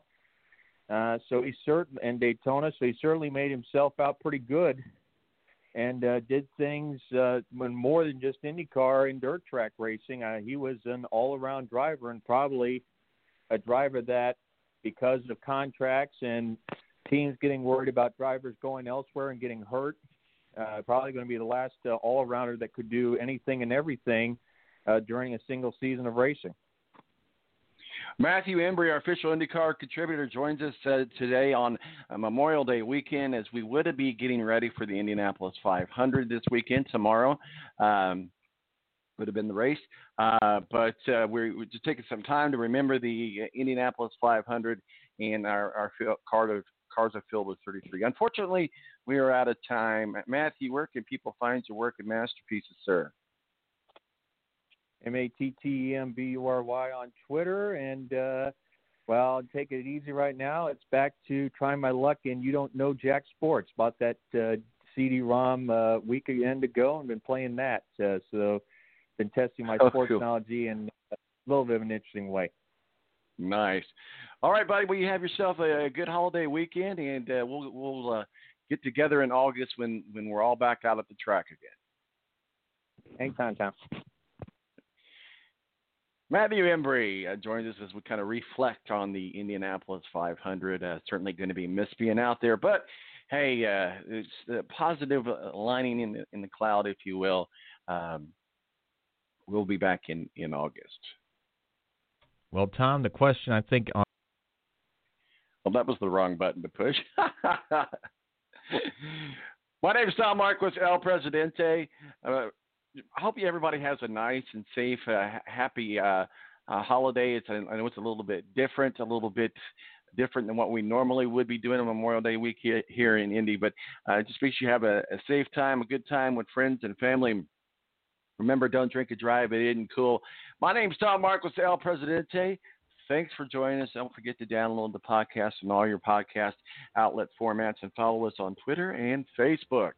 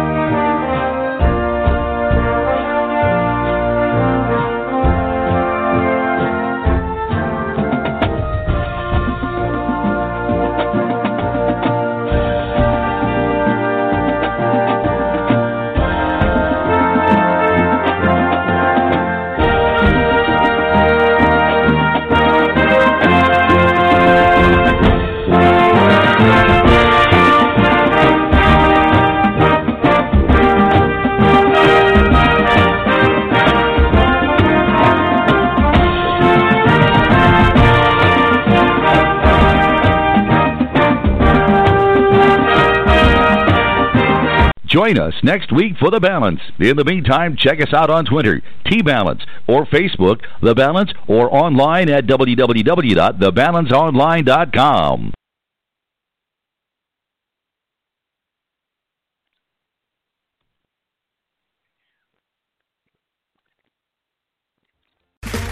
Okay, round two.